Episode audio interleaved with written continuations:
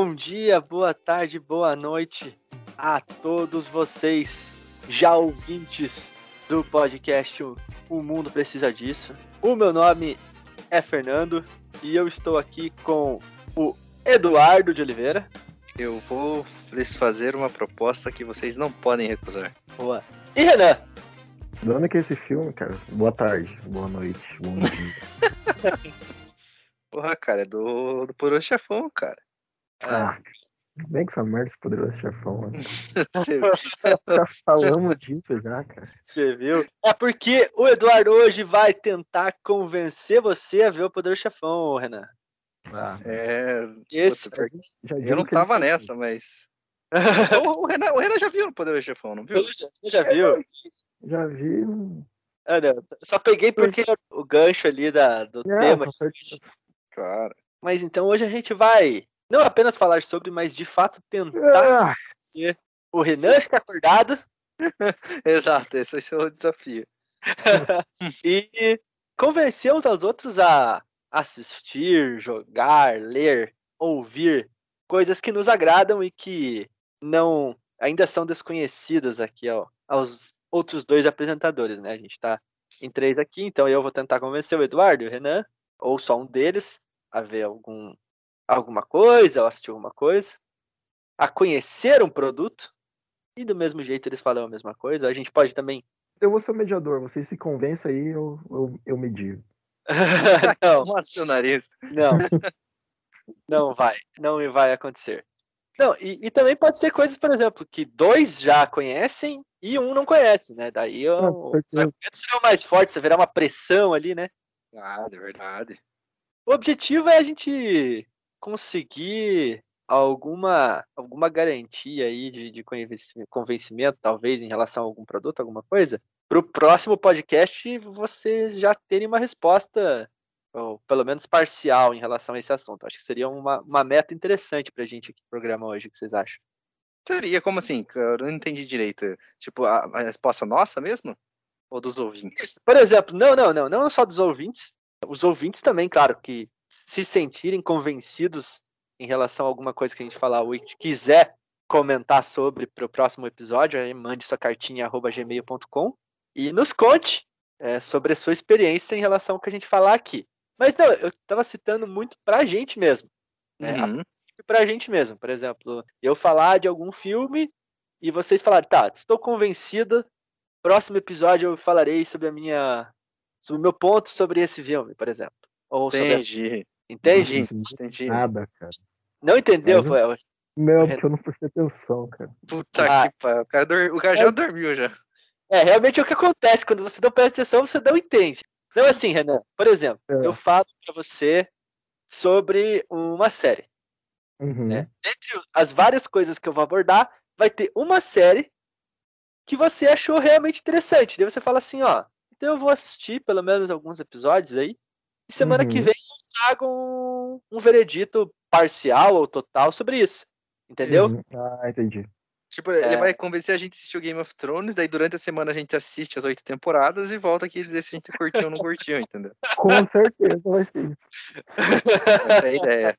Mas vamos também ter um pouco de noção em relação à, à vida uns dos outros aqui, né? Eu claramente não vou exigir que vocês assistam oito temporadas de uma série pra semana que vem ou pro episódio que vem, né? Uhum. Então, não é esse o objetivo. Com certeza o Dario vai nos tentar nos convencer a assistir Kimba, né? Ah, não, eu- Ah, cara, eu não preciso, né, cara?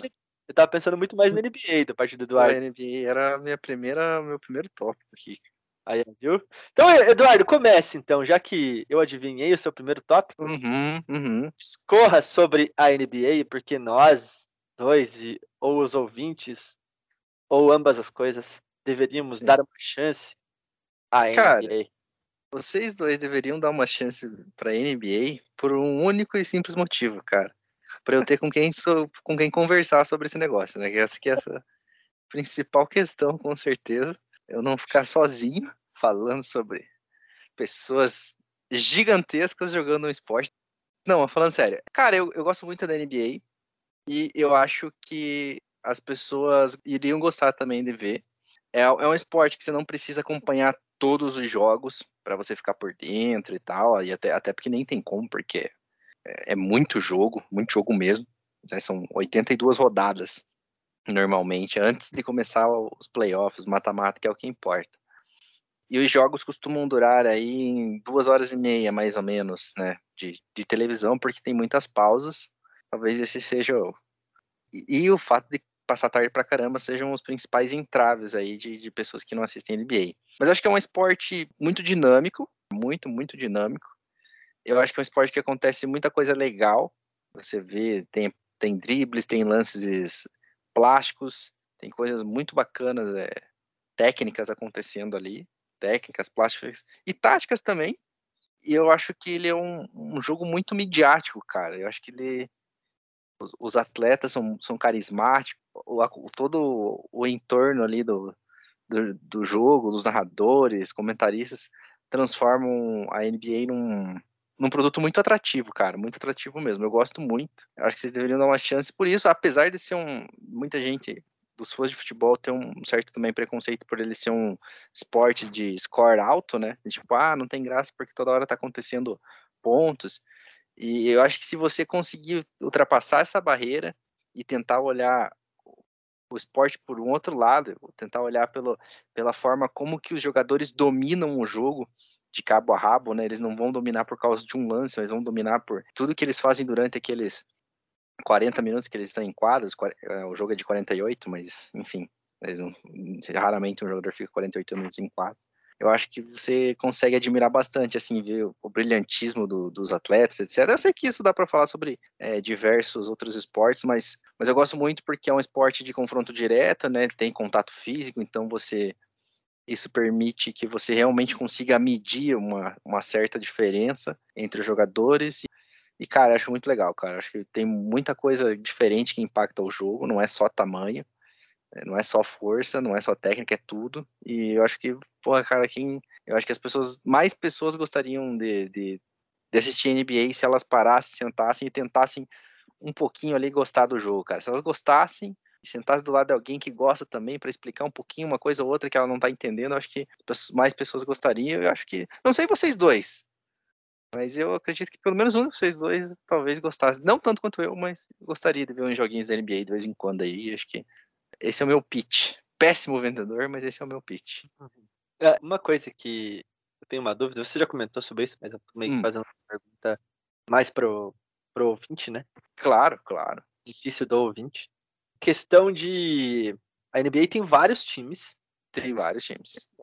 É difícil você acompanhar um esporte coletivo só por acompanhar, né? Sem de fato pegar aquele que você mais gosta, criar uma identidade com alguma equipe, etc. Concordo. E no futebol, a gente tem nos campeonatos nacionais e até em torneios continentais, a gente já tem meio que os que sempre estão brigando. Uhum. Você acha que a NBA ela é parecida com o futebol nesse sentido de tipo é sempre os mesmos que estão ali, é sempre os mais ricos e tudo mais? Ou você acha que ela é mais competitiva e mais é, equilibrada e que às vezes você vai gostar de por, por causa do escudo, por causa do, do uniforme, e pode ser que aquele time consiga aparecer na temporada. Cara, é, sim e não sim. Eu acho, o que eu vejo assim, eu acho que ela é mais equilibrada assim. Ela dá mais oportunidades para equipes menores, ela dá mais oportunidades para outras equipes aparecerem. É, ela dá. Mas, historicamente, existe um grupo meio seleto ali de franquias que acaba conquistando os títulos normalmente. É mais comum. E, assim, o dinheiro não influencia tanto nas, nas contratações de jogadores, porque a liga ela tem um teto salarial e uma forma de distribuição de renda que meio que equilibra isso todas, entre todas as franquias. Então, através desse mecanismo, eles conseguem equilibrar as coisas. Mas não funciona 100% direito, não é algo que equilibra totalmente, porque os mercados grandes acabam sempre atraindo os principais jogadores com mais frequência, né? Então, as cidades de Los Angeles e de Nova York, principalmente, né, os times que se localizam lá, acabam normalmente tendo uma atração maior das estrelas para jogar lá. Isso não significa que todas as estrelas vão jogar lá, né? Porque não acaba sendo inviável até financeiramente para que você coloque cinco, seis estrelas num time. É muito raro isso acontecer.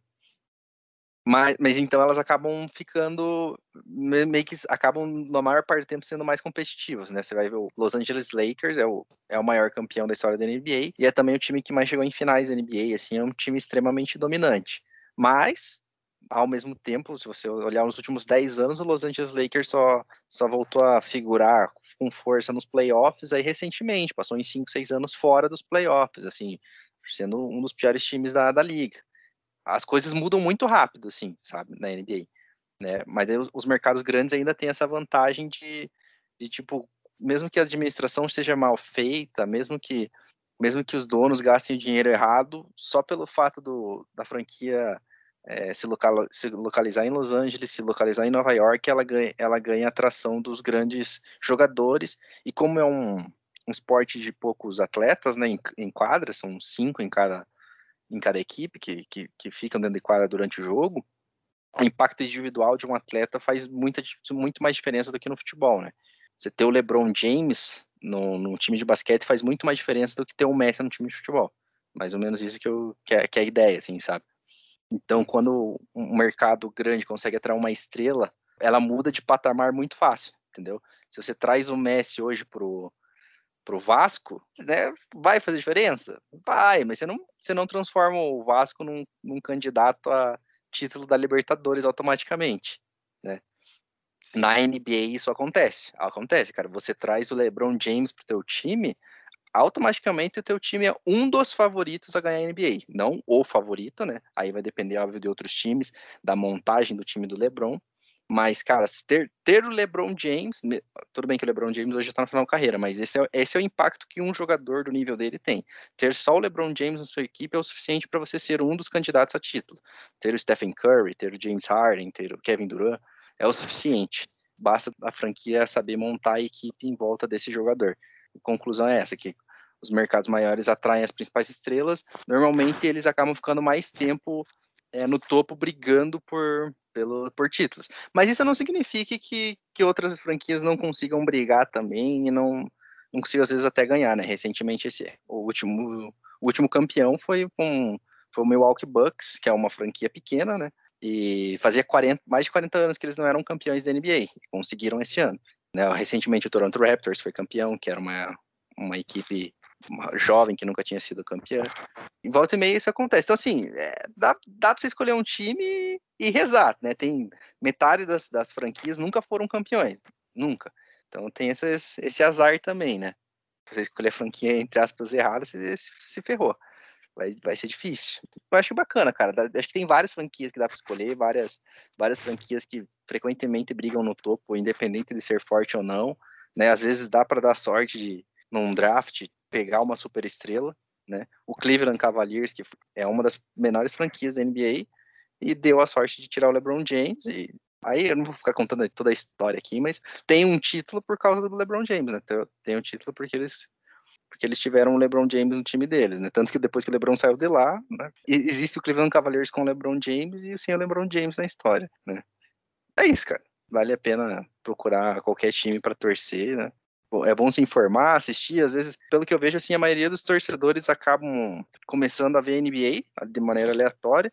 De repente, algum jogador ou alguma equipe encanta a pessoa por algum motivo específico, dela passa a torcer para aquele time e vai meio que para sempre, né? Com aquele time. Então, tem muita gente torcedor do Chicago Bulls por causa do Jordan, muita gente que torce lá pro Timberwolves, que é uma das piores franquias da NBA, por causa do Kevin Garnett, quando ele era bom lá lá no começo dos anos 2000, e assim vai, cara. Muita gente é torcedor do Santo Antônio Spurs por causa do Tim Duncan e, e, outros jogadores, e enfim, é legal, cara. Acho que tem, acho que tem vários times para se torcer e é bem bacana. Eu vou aqui fazer um papel que eu não deveria fazer, principalmente porque eu não assisto NBA. Tipo, já assisti, acho que partes de jogos, não lembro se assisti algum jogo inteiro já na minha vida mas já assisti partes de jogos e vou, vou dar uma colher de chá, porque na semana passada, ou retrasada, aconteceu uma estreia né, no HBO Max do Space Jam. Ah, sim, do novo Space Jam, verdade.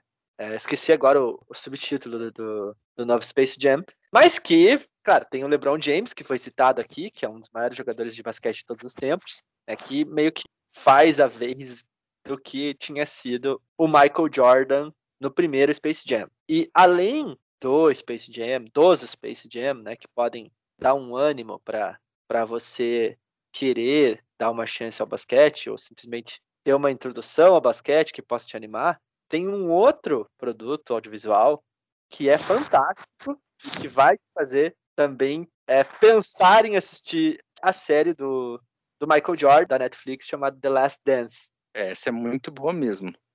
Que é, é de fato muito boa mesmo. Essa eu assisti. É, eu assisti, no caso, os Space Jam e a série. Mesmo assim, eu não comecei a assistir NBA. Mas, quando você estiver assistindo The Last Dance, você vai muito querer assistir basquete. Porque você meio que tá revendo o que aconteceu na carreira ali. Você tá, tipo, vendo eles falando sobre um jogo que aconteceu há 20 anos e tá, tipo, torcendo, porque você não sabe quanto que foi aquele jogo. Então você tá preocupado que será que o Chicago Bulls vai ganhar essa partida contra os fulano?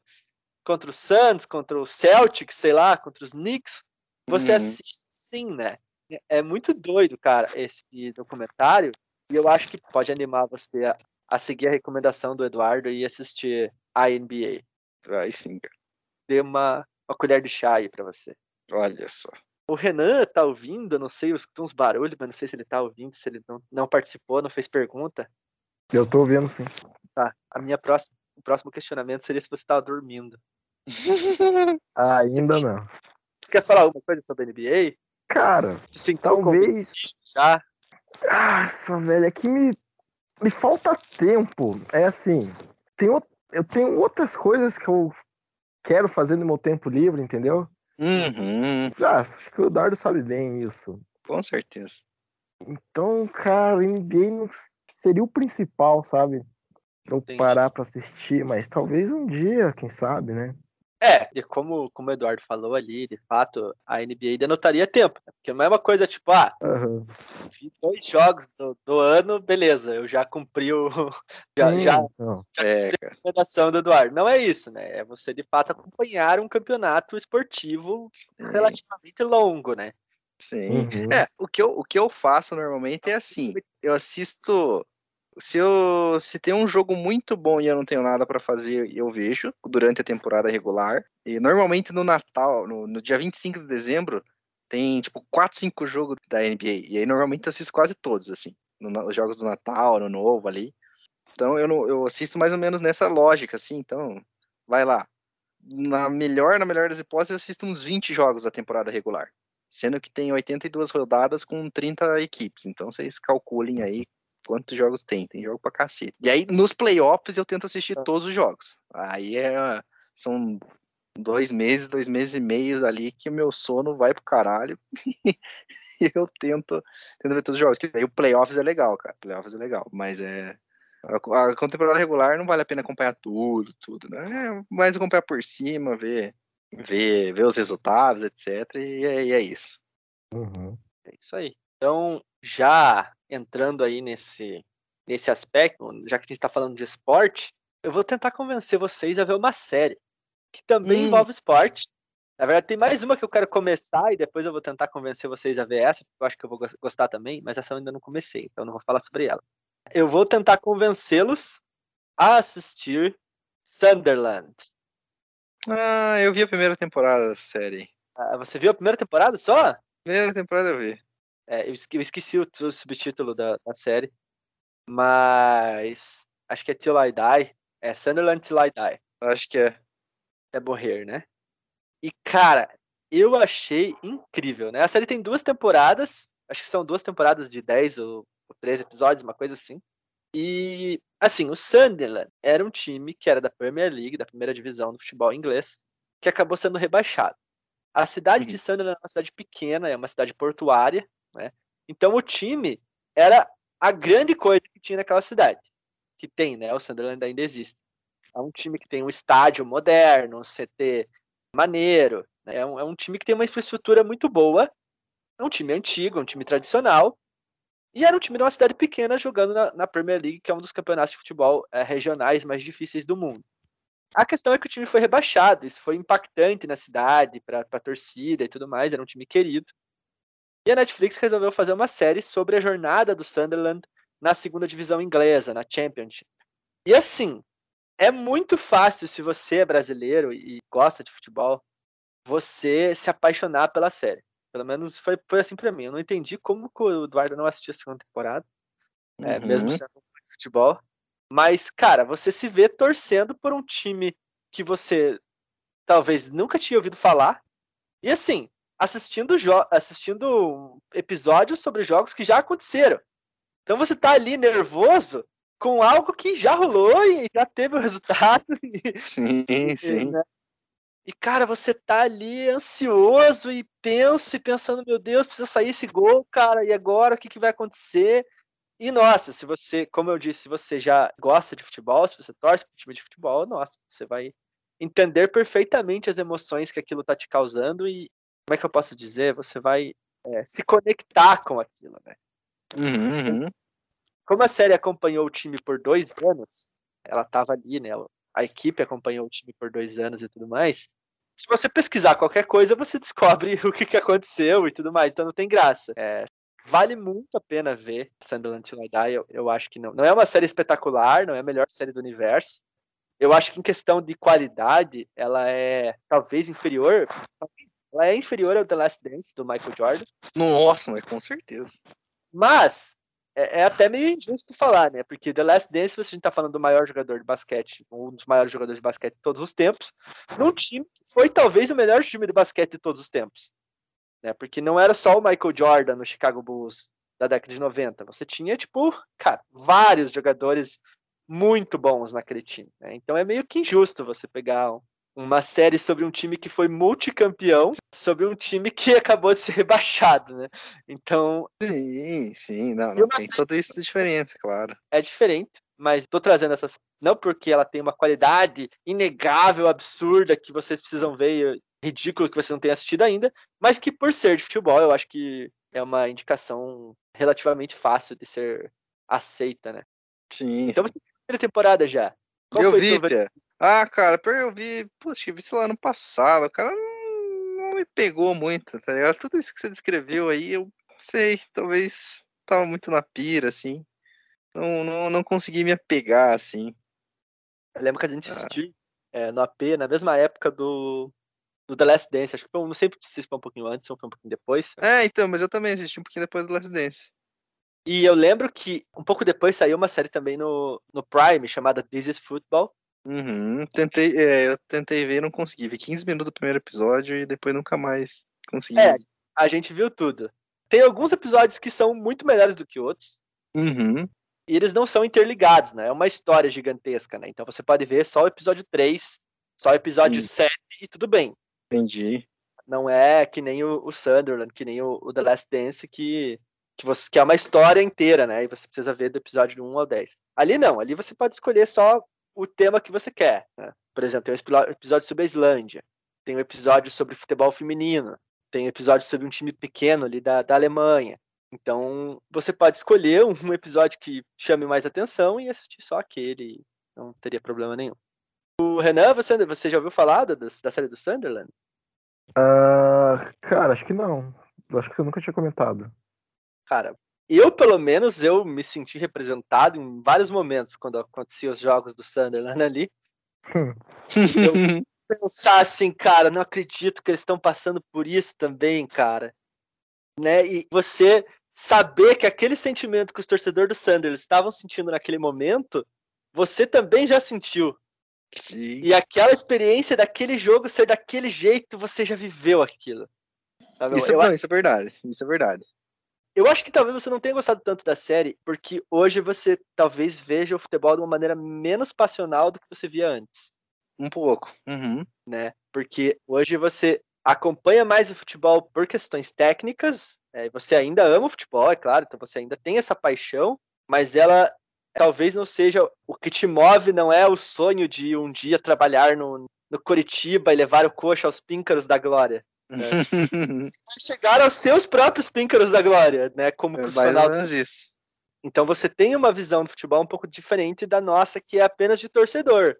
né, e não de profissional da área do futebol. Então talvez eu acho que por isso ela tenha sido menos impactante em você, assim como o This is Football, do que eu acho que vai ser talvez pro Renan. E é uma série curta, Renan, apenas duas temporadas. Então eu acho que é algo que, que vale Pode a pena ser considerado aí. Pode ser tanto que falando de série de futebol, eu gostei muito mais de All or Nothing, do, da Amazon Prime, né, cara? Que é do Que- Mourinho. Que, não, te- então, teve do, teve do City, daí depois eles fizeram do Tottenham, né, cara? O Nothing é o do Guardiola, do City. Isso, não, é, a- a o nome da, da série é All or Nothing. E aí eles Ah, fizeram pode- do City, né? Com, que daí tem o Guardiola, e eles fizeram uma do Tottenham, que foi justamente por coincidência a temporada que teve o Mourinho. E eu gostei de ambas, né? Foi uma temporada de cada. Para cada time, né? O do, o do no Manchester City foi na temporada que o City fez 100 pontos. Então foi uma puta temporada, né? Foi um dos melhores campeonatos, um dos melhores campeões da história da Premier League ali. E o do Mourinho com o Tottenham foi bem o da pandemia, né? Foi bem onde inicia a pandemia ali, foi foi a temporada 19 e 20. Então também teve, teve seus, seus suas emoções. Eu, eu gostei mais desses, assim, até por, por ver mais essa, essa parte íntima de dentro dos dois clubes, assim, que eu acompanho de perto e tal, né? Achei, gostei mais dessas do que do, do Sander. né? Mas talvez por isso mesmo que você falou aí, dessa questão de, da forma como eu vejo futebol hoje em dia, né? Eu acho que a segunda temporada do Sunderland, ela fala mais sobre bastidores do que a primeira. Até pelos acontecimentos da- do final da temporada ali, que eu não vou falar porque o, o Renan eu quero que assista. Mas aí a segunda temporada, ela é bem mais bastidor do que a primeira. Então, Uhum. talvez vale a pena Eu tô revisitar. na dúvida agora se eu vi ou não vi a segunda temporada, cara. Não lembro, cara. Enfim, também não faz diferença. Mas, mas eu lembro que eu não gostei tanto, sim. Achei. Não, não achei ruim, mas é, não, não tive essa mesma paixão que você, assim, com certeza. Não, não, foi um amor. Nossa, eu tirei uma pira. Tanto essa quanto a do, a do Michael Jordan, mais. Uhum, A do Last Dance, eu lembro que a gente assistiu os três juntos, né? uhum, É, e aí, só podia ver quando os três juntos tivessem pra assistir, né? claro. E às vezes eu queria assistir mais um episódio, mais dois, e os piá estavam, não, vamos dormir, não sei o quê. E eu, tipo, porra, porra pesada, que, que custa mais três horinhas aqui assistindo né? Mas Beleza, foi, foi, uma, foi uma boa experiência. Renan, sua vez. Cara, vou indi- indicar uma série, não sei se vocês já ouviram falar. Tem que convencer a gente aqui. Cara, a minha, minha indicação já basta para convencê-los, cara. Porque eu só consumo conteúdos de alta qualidade. Vamos Olha, pensar que esse é só o começo. Não tente ganhar já no começo. Comece com uma, tipo, uma terceira opção ali, vai guardando os melhores pro final. Fernando, eu sou um baú repleto de coisas legais, cara. Então, Caramba. Tesouros. o que, o, o que for extraído de mim aqui só vai vir coisa boa, cara. Não tem pior ou melhor. Isso aí. Só, só coisas de alta qualidade. Então vamos começar aqui É. com The Walking Dead. Ai, ai. Você vê a moral que essa série tem com nós, né? Nossa. Cara. moral, gargalharam na possibilidade do The Walking Dead. Os fãs do The Walking Dead que é, aceitem, né? Porque eu não vou desculpa porque que série é se você é fã e se sentiu ofendido, saiba que essa talvez foi a ofensa mais merecida que a gente já fez nesse podcast. Cara, não sei se o. Fernando costuma consumir bastante podcast, mas vou recomendar uma, uma série que é uma animação em forma de podcast. Ou um podcast em forma de animação. Caramba. Como assim, cara? Que Cara, bizarro. que é- Fui surpreendido agora, hein, Renan? Olha, realmente, cara, parabéns, cara. Parabéns pela sua fonte inesgotável, porque. Cara, que é só, só surpresas. Midnight Gospel, cara. Tem. Midnight Gospel é uma animação da Netflix. Exatamente, em formato de podcast. Como, Você quer que eu Hum. escute Midnight Gospel em vez de assistir na Netflix? Não, você tem que assistir e ouvir. Porque é um podcast em forma de animação, Fernando. Mas você só pode ouvir também que você vai conseguir conseguir extrair o conteúdo. Pera, mas é a mesma coisa? Sim, senhor. Então, se eu for ouvir Midnight Gospel, vai ser a mesma coisa que eu assisti na televisão, no, no Netflix? Exatamente. Só que a animação complementa o que eles estão falando. Só que nem isso é o legal. O legal é o conteúdo do- da animação. Que realmente os episódios é uma entrevista, um cara entrevistando, o apresentador entrevistando o convidado. Sério que é? Aham. Caralho, E- cara, eu vou te dizer que você começou muito bem, cara. Eu tô tirando uma pira aqui já. Eu falei, Fernando, eu falei, não, Olha, o cara, o cara, ele tava escondendo o jogo, Eduardo. É, não, porra. Dormindo aqui, é- não, tá foda. O cara veio preparado, Eduardo. Caradaço. Caralho, eu, eu me preparo, eu me preparo pra, pra gravação, né? Eu me preparo. tô meio conquistado já, cara. Eu tô... Porque Cara, eu já ouvi sobre essa animação. Eu, eu vi algum material dela, tipo, material no caso, tipo, imagens e tudo mais. E me chamou bastante atenção, sabe? Pareceu uma coisa fofinha, uma coisa bonita, assim, sabe? De se assistir. Uhum. E eu Por já tinha ficado interessado. É, os desenhos podem até parecer meio chapado, assim, mas, cara, nem é isso que a série se trata. Eu acho que é do mesmo criador da, da Hora da Aventura, sabe? Hum, É, Cara, mas os conteúdos das conversas são muito bons. O primeiro episódio, por exemplo, fala de, de drogas, tá ligado? Porque se drogas são maléficas ou benéficas, porque devem ser legalizadas ou não. Tem episódios que falam sobre, é, cara, muitas questões filosóficas, exi- existenciais, tá ligado? E com pessoas especialistas no, no assunto, sabe? Cara, E, aham, e cara, e juntando com a. No caso, esses especialistas aparecem na animação ou, tipo, são especialistas que são personagens? Então, o entrevistado também ganha um personagem na animação, sabe? Ah, entendi. Mas ele é uma pessoa real, digamos assim, não. É, não, uma pessoa real, exatamente, uma pessoa real. Mas daí essa pessoa vai ser o personagem dela ou vai ser um outro personagem? Não, vai ser um personagem aleatório da animação. Porque como que funciona? Ah, Como entendi. que funciona? É um cara, a animação é cara lá, que vive num mundo aleatório, que tem ele, na animação tem um podcast, não tô me enganando, acho que é um podcast mesmo, e ele tem uma máquina de viajar para outros mundos, sabe? Ele, quando ele vai para esses outros mundos, que ele encontra o entrevistado dele. Uhum. pra fazer pro show dele. Só, cara, só Entendi. que eu tirei uma. Eu tirei muito uma pira por questão do conteúdo mesmo, cara. Eu achei o conteúdo, assim, do- dos episódios fodástico, assim, fodástico mesmo. Você tira, um- você tira uma pira mesmo, cara. Eduardo que tá querendo consumir mais filosofia e tal, aí, cara, eu acho que isso é uma boa. É um bom, uma boa dica aí, cara. porra, mano, eu fiquei, eu fiquei interessado também, cara. Vou, Olha, o Renan chegou com uma olhada. isso E que aí é curtinho, cara. Se não me engano, é uns 20, 30 minutinhos cada episódio. Porra, cara, eu vou- eu dar uma olhada, assim, assim que der. Não sei se eu consigo ver essa semana, mas eu vou, fiquei interessado, sim, cara. E eu fiquei interessado também, cara. Eu tô até, daí- até repensando aqui as minhas, as minhas opções que eu tinha trazido aqui, porque, pô, subir a. Subir a. o nível, né, cara? Cara, de primeira convenceu já, velho. Olha só. É, ó, o, o Renan veio, veio voando pra esse episódio de hoje. Pois é, cara. Porra. Eduardo, agora então você se fodeu porque você vai seguir o Renan, né? Porra, cara, é Depois- pior que eu tô. Caramba, velho, não tenho nada na cabeça agora, velho. Vou, vou, vou falar de um livro então aqui. Vou falar de um livro que é um dos meus livros favoritos. Eu não, eu não sei se vocês já leram, eu não sei porque eu emprestei metade dos livros que eu tenho na minha vida, eu emprestei pro Renan. Então, é possível que ele já tenha lido, que é um livro do Mário Puzo, também conhecido como escritor do Poderoso Chefão. Mas nesse caso é um livro chamado Os Borgias que é um livro que também teve sua série. Eu nunca vi a série, não tenho a mínima ideia de como é que é a série. Faz muito tempo que eu li o livro, mas eu gosto muito, cara. Esse é um dos livros favoritos. Eu nem comentei sobre ele no livro, no, no nosso episódio de livros. Você vê que pecado que eu cometi. E ele é um livro sobre máfia também. O Mário Puzo só escreve sobre mafiosos, com a diferença de que ele conta sobre uma família mafiosa no século XV. Ah, E essa família mafiosa são os Borges, e é uma família que é, administra seus negócios, seus poderes através do papado, cara. É uma, uma, família criminosa. E aí o principal, né, o pai da família ali, né, o, que seria praticamente o poderoso chefão, né, também, versão século XV. Ele é o Papa, então a história se passa no Vaticano, etc. E, cara, não preciso falar mais nada, cara. Acho que esse é, o, é a sinopse do livro, assim, da história. Então, tem todos eles tentando. Tem, tem jogos de poder, né? Casa filho com filha de não sei quem para conquistar tal território, né? Tem muita putaria, tem muita.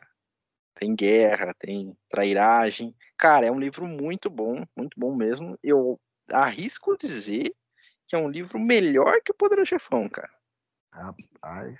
pensando no, no Mario Puzo, né, cara? É o meu livro favorito, pelo menos, do Mario Puzo, sim. É um livro muito bom, cara, muito bom mesmo. Tô até de pegar aqui, ó, pouco mais de 400 páginas. E é isso, cara. Então, assim, para quem gosta dessa, desse jogo de poder, etc., máfia, criminosos, manipulação, cara, é um puta um livraço, assim, obviamente que é fictício, né? Mas, mas vale a pena, cara. Os Borgias, de Mário Puzo, cara. Eu nunca vi a série, se vocês quiserem tentar ver a série para ver se ela é boa, fiquem à vontade. Eu acho que tem umas três temporadas. Mas o livro eu garanto que é muito, muito, muito bom. Fica aí a dica para vocês colocarem na, na lista infinita, né? Acho que todo leitor tem uma lista infinita de livros para ler. E fica a dica para vocês colocarem nessa lista de vocês, cara. Vale, vale muito a pena ler, cara, os Borges. Olha só, indicação literária. Agora eu tô, tô pensando aqui, porque realmente o, o Renan fez uma, uma grande indicação aqui. Cara, eu vou indicar, que eu não sei se vocês assistiram. Primeiro eu vou perguntar, então, se vocês assistiram, para depois eu perguntar, é, eu ver se eu vou indicar. Porque hum. é uma animação, é um filme de animação, e é um filme relativamente antigo, assim, né? Acho que deve ser dos anos, dos anos 2000, talvez. A Princesa e o Sapo. Não que eu me lembre. Você já viu? Você já viu, Renan? Não, não vi. Eu vi esse final de semana. Final de semana não, eu vi essa sexta-feira com meus alunos, né? Porque ele é um filme que ele tem. Eu tô fazendo um projeto sobre comida com meus alunos do terceiro ano. E ele é um filme que tem mais ou menos que isso bem, bem, bem como plano de fundo, né? Que a personagem principal, a Tiana, que foi a primeira princesa negra da Disney, ela tinha o sonho de ter um restaurante. Ela vive na, na Nova Orleans, ali do final do século XIX. É, e uhum. ela tinha o uhum. sonho de ter o seu próprio restaurante. Só que, claramente, ela é uma mulher, uma jovem, negra, de um momento né, de alta tensão racial ali, né? Apesar de que isso não é tão explorado, na verdade não é explorado muito no filme, tirando o fato dela ser mais pobre do que a maioria dos outros personagens brancos que estão ali, ou mais pobre que todos os personagens brancos que estão no filme e, e, às vezes até debocham dela, ah, até parece que você vai ter um restaurante, tal, tal, tal. Uma das coisas que, que é fantástica nesse filme é a trilha sonora. Porque como é um filme que se passa na Nova, Nova Orleans do século XIX, obviamente tem... Muito jazz. Muito jazz, exatamente. Uhum. As trilhas da Disney geralmente são muito boas, né? Muito boas. E assim, tanto as letras da música, os, os momentos musicais do filme são, são muito bem feitos, são muito bonitos tecnicamente, o desenho é bonito. As músicas são muito boas, muito boas mesmo. Assim. Ele é um filme bonito no, no ponto de vista da história, é né, uma história bonita. E ele tem um final relativamente triste, assim, sabe? É, eu, lembro, eu me emocionei bastante com o filme e o filme me surpreendeu até no final com alguns acontecimentos que geralmente não você não vê num filme da Disney. Tanto que quando de fato aquilo se concretizou, me pegou de surpresa, sabe? Então foi uma, uma ótima surpresa esse filme.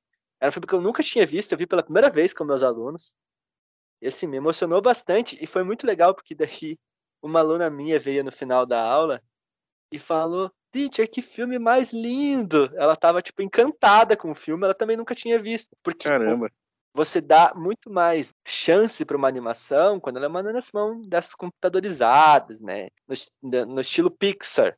Né? Hoje você não faz mais animação como antigamente. E Princesa e o Sapo é uma animação no formato clássico né? uhum. né?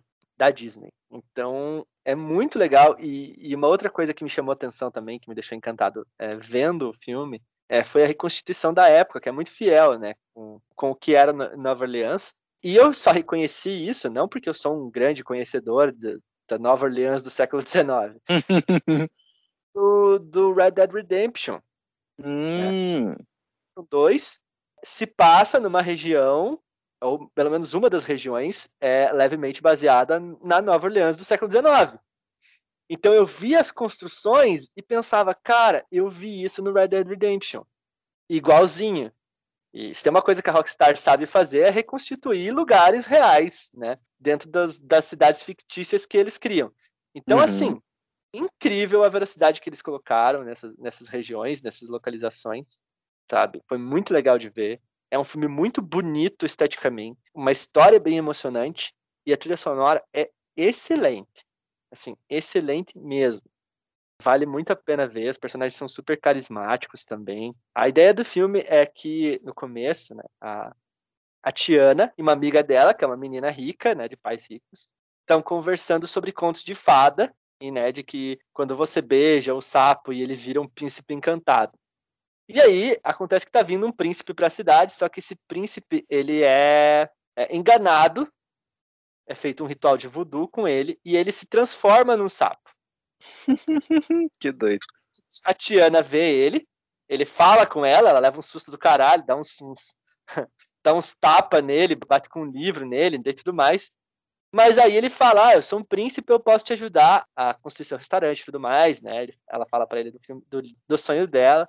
E assim, ela mal sabe que ele é um príncipe quebradaço, assim, não tem dinheiro para nada. Mas aí ela vai dar um beijo nele para tirar a maldição dele. Só que ao invés do príncipe voltar a ser príncipe, quando ele ganha o beijo dela estando sapo, ela também vira sapo. Hum. E daí os dois têm que se unir para tentar reverter esse negócio, bem, realizar ambos os seus próprios sonhos. E aí a jornada deles começa juntos como sapos ali. E o filme é, é realmente muito bonito. E vale uma, uma indicação aí. Conheci bem recentemente, mas fiquei encantado com a Princesa e o Sapo. Massa, porra, massa. Curti, Renan. curti, achei interessante. Ah, pelo menos a trilha sonora você tem que ouvir. É muito, uhum. muito boa mesmo. Minha vez já de novo? Sua já. vez já de novo. Caraca, velho. Cara, eu tô indo muito na onda do. Do, do... Imperador? Sacanagem, nada a ver. Filmaço, galera. Vocês assistiram nova. É legal. Eu vi só esse ano, sabia? Sério? Eu nunca tinha visto, eu tinha ouvido, ouvido, ouvido falar desse filme e eu nunca tinha visto. E aí ele tava na Disney Plus, só que toda vez que eu entrava para ver ele não tava dublado. E todo mundo fala que tipo a dublagem desse filme é fantástica e tudo mais. Uhum. Né? E uhum. aí eu queria ver ele dublado. E aí acabou que um dia a dublagem entrou no filme e eu assisti ele dublado. E assim, é muito divertido, cara. É, é de... Eu me lembro. Eu acho que eu vi é no, no, Sessão da Tarde e lembro de ter, de ter adorado. É divertidíssimo, divertidíssimo. Eu rachei da risada. Então, se você não. Se você ainda não viu a nova onda do Imperador, assista, cara. Eles brincam muito com quebra de quarta parede e tudo mais. É bem legal. Vai, perdão. Essa não foi a cara, indicação que todo mundo já viu, mas pro público.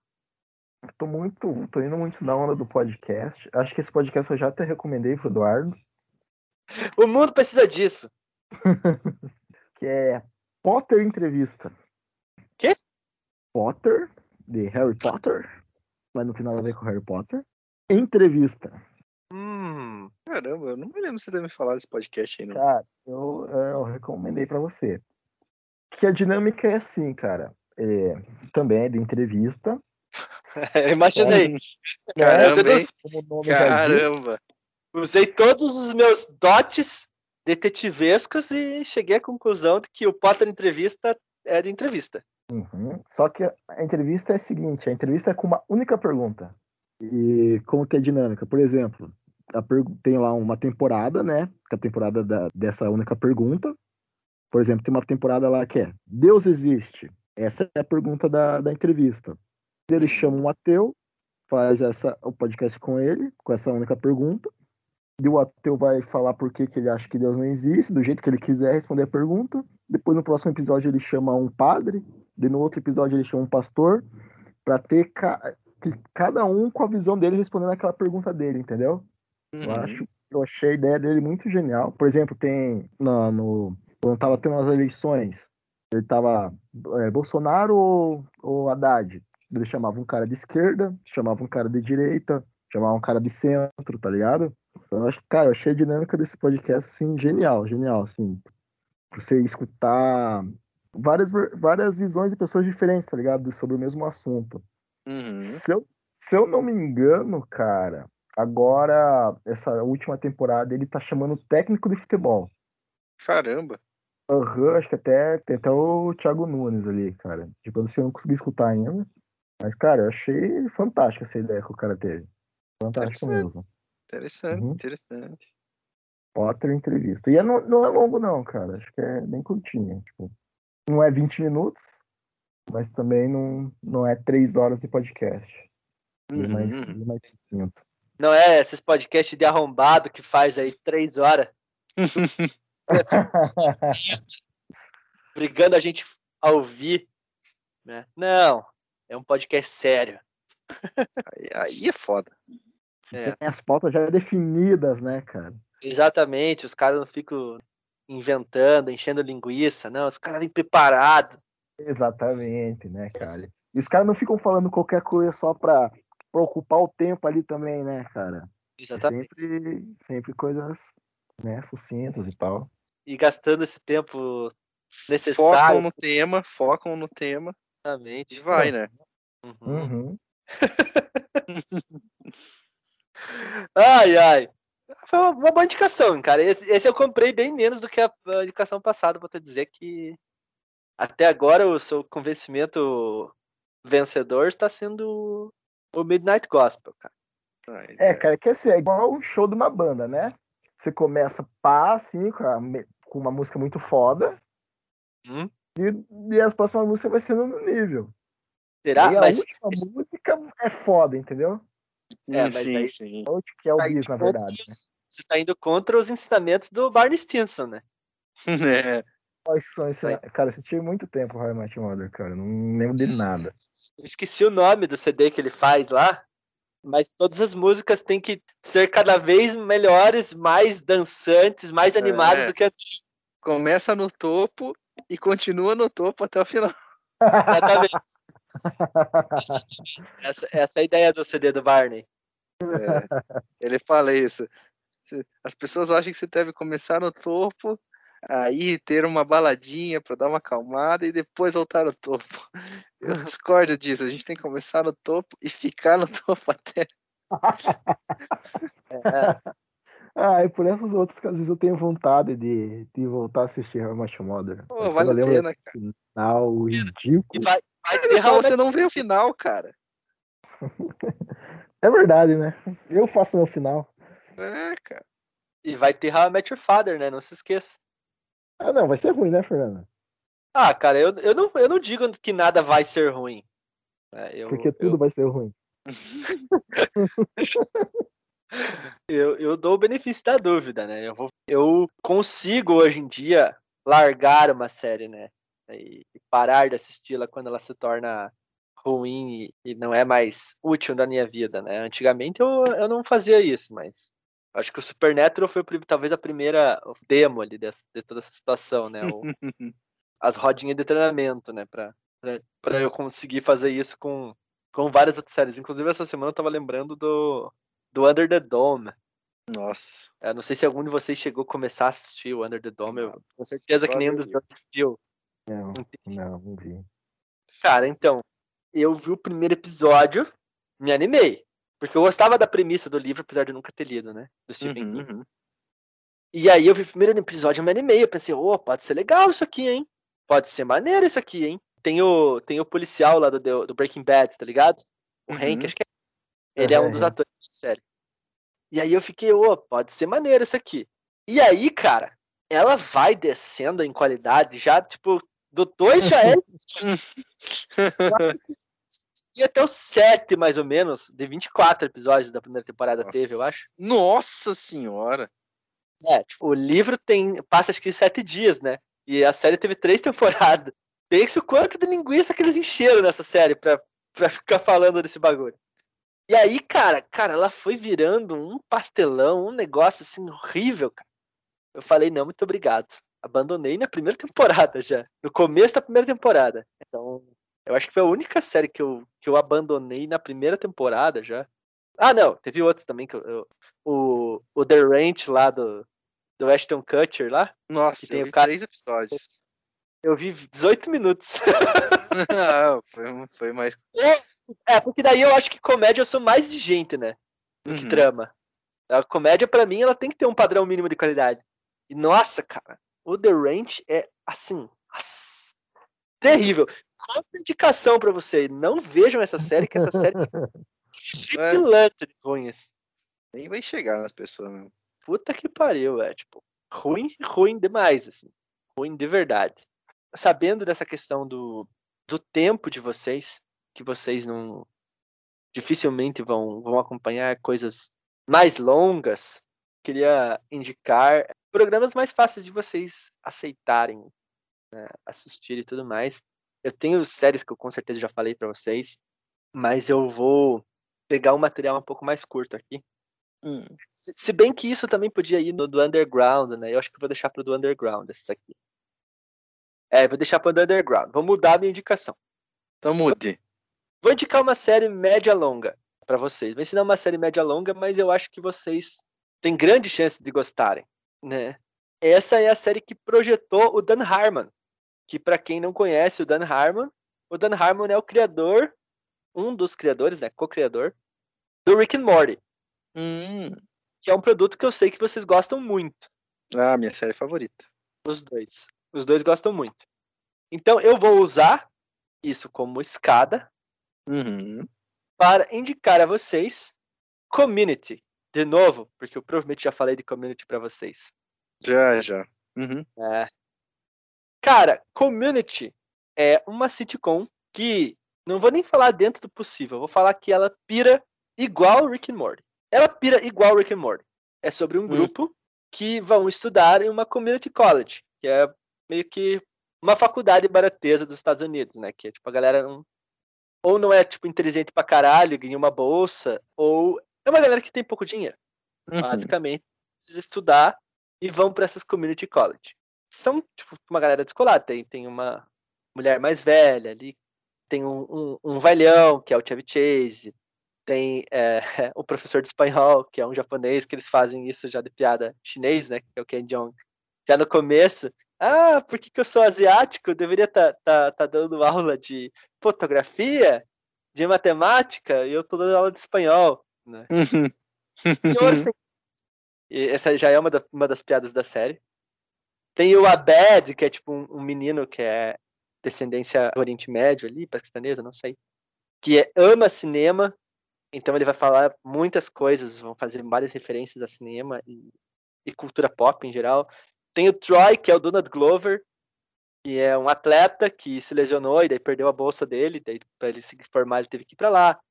Tem um grupo bem diverso de pessoas de diferentes cidades, diferentes backgrounds, e que acabam se juntando para criar um grupo de estudos, para se formar o mais rápido possível e sair dali, porque ninguém quer estar ali. Né? Tipo, hum. porra, ei, cheguei aqui na Community College, era o meu sonho. Não, nenhum deles quer estar ali. Tá ali porque foi a circunstância que trouxe para eles para aquele lugar. E assim, apesar de que Community teve seis temporadas, mas não foi uma série que, tipo, ganhou renovações automáticas e fez um sucesso gigantesco, porque ela é uma série muito diferentona mesmo, de você a ponto de você ter episódios que são em 8-bit, se passam dentro de um jogo. Tem episódio que é em stop motion. Tem episódio de apocalipse zumbi. Nossa. Episódio que é de o chão é lava, que eles estão uhum. jogando o chão no episódio. Entende? Tem o um episódio que eles têm múltiplas realidades, que talvez seja um dos melhores episódios de sitcom já escritos, assim. Vocês provavelmente já ouviram falar desse episódio em algum lugar, em algum momento. Mas o, o, realmente, esse episódio de múltiplas realidades do, do Community é fantástico, fantástico mesmo, assim. Os personagens são muito legais, eles é, têm um desenvolvimento muito bacana. A série é muito engraçada, muito doida. Ela trata de, de vários temas de maneira muito boa, assim, questão de, de racismo, machismo, estereótipos, tudo isso. Ele, uhum. ele, isso é tratado de uma maneira muito natural, né? Os personagens eles têm muitos defeitos. O personagem do Chevy Chase, é, por acaso, era um personagem extremamente é, machista e racista na série. E né? acabou que o, o ator também era. Isso desencadeou vários problemas nos bastidores de Community. É, mas, cara, a, a série é muito boa, ela é muito bem escrita, os diálogos são muito bons. Você vai pegar muita referência à cultura pop na série. Ela não é uma série longa, porque os, apesar de ter seis temporadas, eles têm em média ali 10 a 18 episódios cada temporada, né? De, de 20 minutos. Então a tendência é que você vá gostar e, e maratonar ela assim sem muito problema. É uma série, como eu falei, muito gostosa de assistir. E por que eu tô indicando eles para vocês com muita certeza? É porque, cara, por causa das referências, por causa do texto, que funciona mais ou menos parecido com, com o do Rick and Morty, que não tem, apesar de ser uma sitcom, não tem é, nenhum medo de, de sair da sua zona de conforto, muito pelo contrário, o que a série mais faz é sair do, do lugar comum das sitcoms e até zombar de sitcoms em diversos momentos. Ela não tem medo de arriscar, não tem medo de arriscar em nenhum sentido, é, mas nem por isso deixa o desenvolvimento de, de personagem de lado, nem por isso deixa plots alheios à faculdade de lado. É, de fato, é uma série muito bem construída, Uhum. que temas que, que tem a sua falta de regularidade também, nem todo episódio é o melhor episódio do universo, mas não é assim com nenhuma série, né? Nenhuma série acho que tem essa, essa questão do desenvolvimento sempre para cima. Eu acho que poucas, na verdade, não vou dizer que nenhuma, mas poucas séries de comédia eu vejo que tipo só melhoram, né? E não tem essa queda em nenhum momento. Eu, eu acho que o que eu me lembro é que acho que só Parks and Recreation das séries que eu assisti, eu considero que só melhora do início ao fim. Uhum. E Seinfeld, né? Sabia que seria. Então, eu acho que vale muito a pena, vale muito a pena mesmo. Vocês vão se divertir com, com as referências e, e com as piadas da série e com a coragem da série mesmo de ousar. Coisas que, por exemplo, How I Met Your Mother fazia com muito mais cuidado, tipo o episódio do, do Trilogy Time, ou quando eles falam que alguma coisa aconteceu e deles, ah, eu não lembro bem como era isso, eu tava meio bêbado, ou coisas Uhum. assim, né? Daí acontece uma coisa malucona, assim. Ou quando eu, eu gosto muito da cena do Marshall falando sobre que no, no episódio que ele acha que ele vai morrer, daí tipo o urso atacando ele, né? No, not like this! Então, isso é legal porque você não espera isso vindo no Met Your Mother, né? sim, sim. E no Community você não, literalmente você não, não espera nada porque ao mesmo tempo você espera tudo, sabe? É muito boa mesmo. Eu acho que Community vale bastante a pena e então, os, os personagens ainda estão, os, os atores estão super dispostos aí a, a fazer um filme para encerrar tudo de Community, né? Porque eles falam até acho que a partir da quinta temporada eles criaram o lema, né? Six, Six Seasons and a Movie, né? Para fechar todo o plot da Community. Hum. E é uma campanha que os fãs também entraram de cabeça e tudo mais, né? Uhum, uhum. Possível rolar, eles tiveram até uma reunião de elenco recentemente, sem o Chevy Chase, obviamente, é, com o elenco e o, o Dan Harmon. E eles, eles leram um dos episódios que eles já tinham gravado. E foi bem legal. Isso rolou durante a pandemia, né? Eu acho. E rolou, acho que do The Office também e tudo mais. Então foi, foi bem legal e eu acho que pode acontecer. Então seria legal vocês assistirem antes do, do filme ser anunciado para vocês ficarem na pira, assim, Ei, vai ter filme também, uhul! Você- Se animarem. Qual, qual. Tem alguma plataforma fácil? Community não. Cara, eu acho que tá no Netflix. Acho que a Netflix talvez dê pra dar uma chance aí. Tá na Netflix. Ele era, ela era do Prime, mas ela foi pra Netflix, eu acho que ano passado. Uhum, uhum. Então eu acho que ela ainda está na Netflix. Vou dar, vou dar uma pesquisa, vou dar uma procurada, então. Tem que lembrar, vou dar uma procurada. É, vale a pena. Renan, it's you again. Renan agora dormiu. Agora dormiu. Agora ele dormiu. Dormiu com o celular na mão. Acorda amanhã agora. Tava falando no, no mudo. Ah, O Eduardo falou da dele? Eu acho que O não, Eduardo é o cara. O Eduardo é o primeiro, Não. não? foi o primeiro? É. O Eduardo Não, é é o Eduardo de novo. Ah, é, o Eduardo de novo, eu sou o último, né? Eu sou o Uhum. último? Não, eu sou. o último. Nem sei, cara. Mas é o Eduardo, que a última vez que o Eduardo falou foi do, do Borges.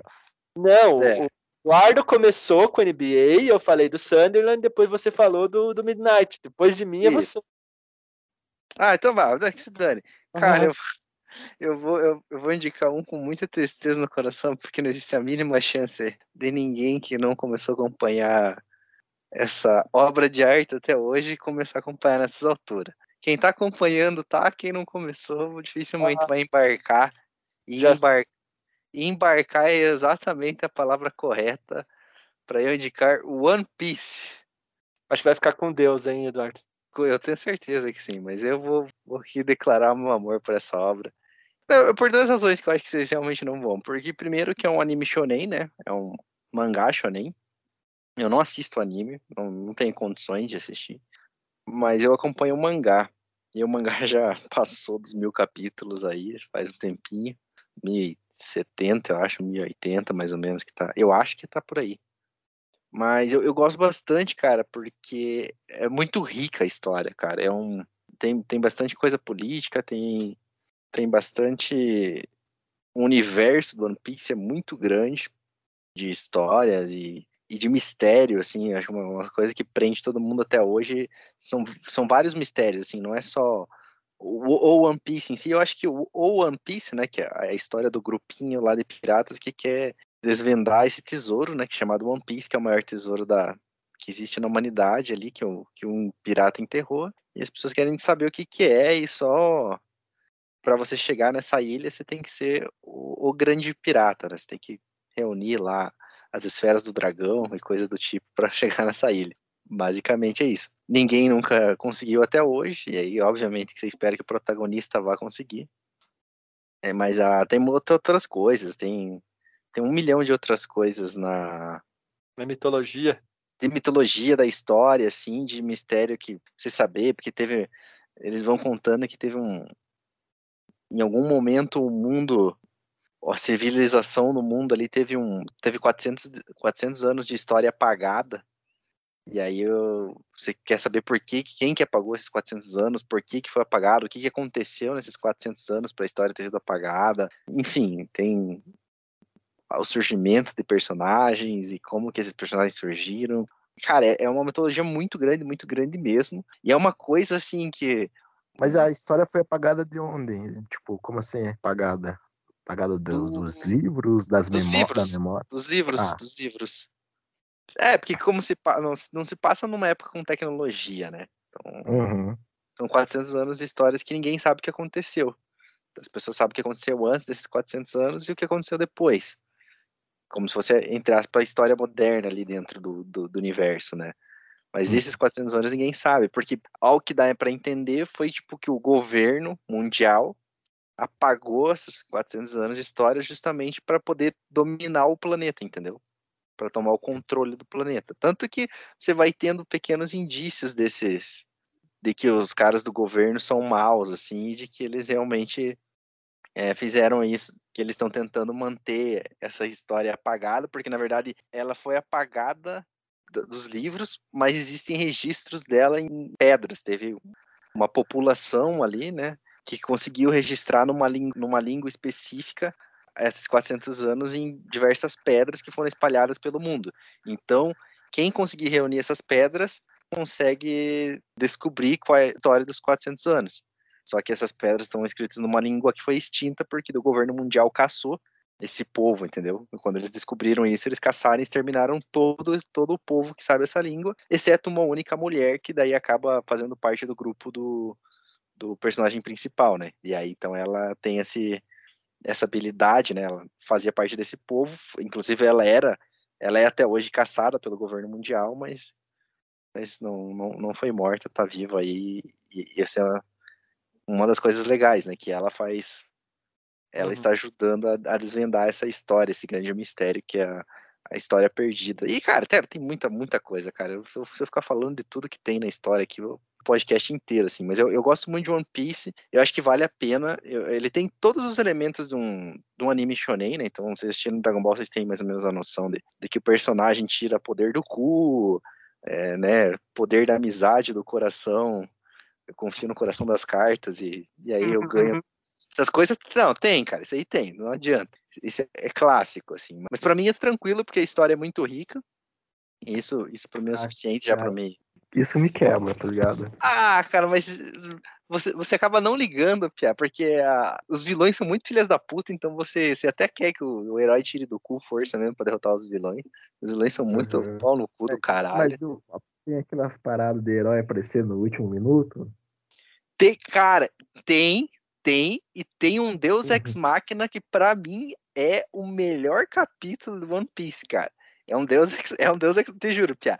É um Deus Ex Machina do nada, aparece um personagem que tem um, no, acho que no capítulo 500, mais ou menos por volta, né, do capítulo 500, 600, acontece uhum. uma grande guerra, que é, que é, tipo um marco, assim, um marco muito impactante na história do, do, do mangá.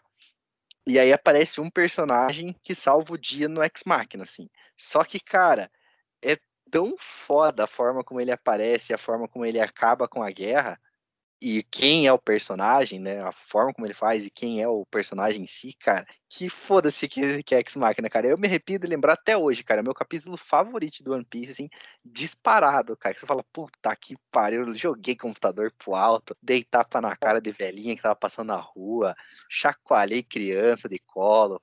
Pô, fiquei maluco o dia que eu li esse. Caralho! Mesmo sendo X-Máquina tem. Ah, não vou, cara, não vou Cara, é que sim, se por um acaso daqui a 70 anos vocês resolverem ler One Piece, não, quer saber? O Eduardo falou, vou, vou ver aqui, vou dar uma chance. Aí eu vou ter estragado essa experiência para vocês, cara. Eu não quero estragar. Ela é, ela é muito legal, cara. Mas é, e as lutas são legais, cara. Os, os, personagens têm poderes muito diferentes, não é uma isso, isso é uma coisa legal. Você não tem um monte de cara genérico igual o Dragon Ball que todo mundo de certa forma tem o mesmo poder ali e é só porradaria comendo, né? Tem. Uhum. Ah, sim. A ideia é que. Até tem um bem pouquinho dessa ideia aí de, de poderes genéricos, mas de maneira geral os poderes são dados através das frutas, né? Os caras comem uma fruta e a fruta sim. te dá um poder aleatório, né? Então te deixa manipular o fogo, manipular trovão, se tipo, transformar num animal. Luta, ou tipo, você comeu a, a, a, fruta uma vez e você tem Não. poder para sempre? Você tem poder para sempre. A ideia é que da fruta tem um demônio, e aí quando você come a fruta, esse demônio vai para dentro do teu corpo e você passa a ter o poder daquele demônio. Essa Entendi. é a lógica. Assim. Só que um poder, você... um poder merda, né? E, é, então, mas aí que, é, aí que é massa, porque assim, realmente, por exemplo, o personagem principal, ele comeu a fruta da borracha. Então, ele virou o homem borracha, basicamente, entendeu? Ele é feito de borracha. Uhum. Mas aí a forma como ele utiliza isso que vai ficando legal, entendeu? Sempre tem uns poderes que você fala assim, nossa, cara, isso parece ser muito merda. E aí o, o autor consegue ser muito criativo na, na forma de, do personagem usar aquele poder em, uhum. para tirar vantagens em batalha, assim, é muito massa. Porra, tem um cara lá que é, o poder dele é se transformar em nuvem, cara. Você fala assim, porra, cara, não tem como isso ser bom, cara. E é um personagem muito forte, assim. É, é óbvio que, assim, os poderes mais lógicos vão ser super fortes, né? O cara que pode se transformar em raio é muito poderoso, né? Tem um cara que se transforma em gelo também, super Não, poderoso. Cara, agora, você dá um exemplo de como esse cara que se transforma em nuvem utilizou esses poderes, cara. Cara, ele manipula a nuvem como se fosse fumaça. Não, não, não desse jeito, ele, ele manipula mais como se fossem pequenos fios, como se fosse teia, na verdade, só que ele consegue quase solidificar a teia, porque daí ele consegue usar o poder que é como se fosse o Ki, assim, sabe? Ele coloca o Ki dele dentro da nuvem ali, e aí ele entre não, é, não é exatamente solidifica, mas ele, mas ele consegue usar de uma maneira quase sólida, assim. E aí ele usa hum. a, a nuvem para, por exemplo, manipular as pessoas como se fossem marionetes, ele consegue usar como se fosse é, tiro mesmo, sabe? Ele consegue voar uhum. daí, porque daí ele consegue andar pelas nuvens, então ele consegue voar ele é bem poderoso, assim. Enfim, ele tem vários outros poderes. Que, óbvio que o mais criativo acaba sendo o personagem principal, né? Que é feito de borracha. Então você pensa, porra, cara, como é que um cara feito de borracha vai fazer alguma coisa? Mas daí ele meio que faz uma pseudociência ali, de que, tipo, como ele é feito de borracha, ele consegue aquecer os músculos do corpo com maior facilidade, tá ligado? Que daí ele meio que estica, puxa, estica os músculos, os músculos meio que pegam fogo, e aí ele consegue acelerar o número de socos, ele consegue colocar mais força, ele consegue, enfim, manipular o corpo dele através do, do fato do, do corpo dele ser de borracha. É uhum. É muito legal que tem uma, um arco ali, uma saga, né? Que eles vão para uma ilha que fica no céu. E aí o vilão dessa história é, um, é o cara que comeu a fruta do trovão. Então o cara é hiper poderoso, porque, cara, como é que você vai derrotar alguém que, que, consegue se transformar em trovão e manipular trovão? E aí é muito massa porque o personagem principal é de borracha e ele não é afetado, né? Ah, pode crer. E aí é muito engraçado essa saga, assim, porque um personagem hiper poderoso, mas não consegue causar nenhum dano no, no Luffy, né? Que é o chapéu uhum. de palha, porque o cara é feito de borracha, cara. É, é, bem divertido, inclusive, as lutas deles, assim. Mas é, mas é, cara, One Piece vale a pena pela mitologia, pela, pela riqueza da história, assim. Demora um pouco, eu diria que demora uns 100 capítulos para você realmente mergulho. Não, mas pior que, cara, ler, ler 100 capítulos de mangá é rápido, cara. Te, te juro, assim. Em uma semana ah, você lê 100 capítulos. Eu não tenho mais saco pra ler mangá, cara. Eu é, não, é. É, não, não, aí você aí você não, aí você não tem a mínima chance de vencer essa batalha, Renan. Se você quiser parar pra Ah, não. É. 20 minutos de, de cada episódio, cara, boa sorte aí, cara. Eu, eu gostaria de assistir, assim, porque tem batalhas que eu leio ali que eu falo, pô, isso aqui na tela deve ser muito divertido. Mas não tem a mínima chance de eu parar pra ver o anime, cara. Porra, porque é- ele é tão gigante quanto o mangá. A diferença é que, porra, cara, eu. Os 20 minutos que eu levo pra assistir o anime ali, eu leio três capítulos equivalente ao que passou na tela, tá ligado? Uhum. Eu prefiro, prefiro ficar só no mangá mesmo. Que já é muita coisa e, tipo, sei lá, faz pouco tempo aí o autor falou assim: não, já estamos com 70% da obra concluída. Pô, caralho, velho. 70%. Detalhe que eu comecei a acompanhar One Piece quando eu tinha 15 anos. Então, Caralho. logo. E já tava meio que com 500 capítulos na época. Então você vê como o negócio é uma história gigantesca, cara. O autor é puta, cara. Sei lá o que, que esse cara tem na cabeça, cara. É, eu tenho, eu tenho vai muito morrer. medo. Porque assim, ele é um cara que fuma, ele é um cara que volta e meia tá doente. Um dos meus medos é que esse cara morra antes de terminar essa história, cara. É o que vai que- acontecer, né? E preocupa bastante os fãs aí. Ah, cara, pior que, pô, se ficar, aí vai ser foda. Não, dizem que o último capítulo ele tem guardado aí as sete chaves. Pra, se acontecer, pelo menos o último capítulo tá, tá solto aí. Mas eu não quero ver o último capítulo, eu quero ver a história inteira se concluída, cara. Pois. Uhum. É, claro, claro. Ah, mas, mas fica aí, One Piece. Renan, então vai aí, dê sua dica. É eu de novo? Agora é você. Cara, agora, Eduardo, da sua ajuda, pois a gente vai convencer o Fernando a assistir Invincible, cara. Hum, In- Inclusive, essa, ficou uma, essa é uma questão a do Invincible. É, Eu não vi o podcast do Invincible, foi um dos poucos que eu não assisti. Não ouvi exatamente porque eu não sabia se vocês davam spoilers da série ou não. temos. Eu não excluí possibilidade de, de assistir o Invincible, só que, cara, não veio a pira ali do momento de eu querer empolgar e assistir, porque. Não veio. Não veio, cara. Tem muita série muito boa que até hoje eu não assisti, que eu tenho certeza que é muito boa. Tipo, eu, tenho, eu quero muito ver The Wire, eu quero muito ver The Sopranos, que são séries que eu sei que, tipo, são espetaculares, assim, que provavelmente eu vou amar assistir. Só que Uhum. acabou que, tipo, nunca é essa vontade de ver, de, de assistir essa série se ela chega. Né? Você simplesmente Uhum, não tá no clima de ver aquilo, né? Tanto que eu assisti, depois que eu assisti o HBO Max, eu assisti é, o Rex, que é uma série de comédia relativamente nova, né? Só tem uma temporada, mas não comecei The Sopranos, por exemplo. Então, ou The Wire, né? As duas são, são da HBO. E as duas estão no streaming. Eu não comecei nenhuma das duas e comecei a assistir uma série aleatória porque o Gregório do Vivier, que é comediante também, falou que era muito boa. né? E de fato é, é muito boa, é uma comédia muito boa mesmo. Mas então, mandem ver, cara. Me convençam sem spoilers aí a, a assistir. Isso é um desafio, Cara, hein? sem spoilers. Sem spoiler, sem spoiler. Eu quero, pô, eu quero ter as. as... É porque, puta, Mas Só cara, dá pra tem- contar que o personagem morre no final da primeira temporada. é que tem uma parada no primeiro episódio, um plot twist muito grande no primeiro episódio, cara. E aí todo o roteiro, todo o plot da, da, da série é meio que baseada nesse plot twist do primeiro episódio. Aí fica difícil de vender a série sem dar spoiler, cara. Pelo menos desse plot twist, né? O pai do É, Pia é o vilão. É Vai isso? lá, Renan. Vai lá, Renan. Tenta, tenta falar aí. Cara, não sei onde que você escutou isso, mas, cara, ele ser o vilão é meio que um spoiler, cara. é, não, eu não escutei em lugar nenhum. Eu só tô, tipo, meio que deduzindo. Deduzindo por quê? Não sei, cara. Pelo que eu vi, assim, eu, eu- do The Trailer, de coisas assim, eu vi que, os, que o meninão lá e o, e o pai, né? ele é meio que. é- o super-herói é genético, né? Então você. Ele ser filho do cara, eventualmente os poderes dele vão, vão aparecer e tudo mais. É uma coisa assim, né? Ele vai virar adulto e os poderes vão surgir. É isso? É, então, qualquer pira, pelo menos que eu pensei que seria do primeiro episódio. Eu, é o Pia lá, é um adolescente, né, que tá no ensino médio e que tá descobrindo seus poderes, entendeu? Uhum. É. E, cara, as E coisas o pai acontecem de é, uma forma é tão famoso, né? O, o É, pai já é então, o pai- Superman dos caras.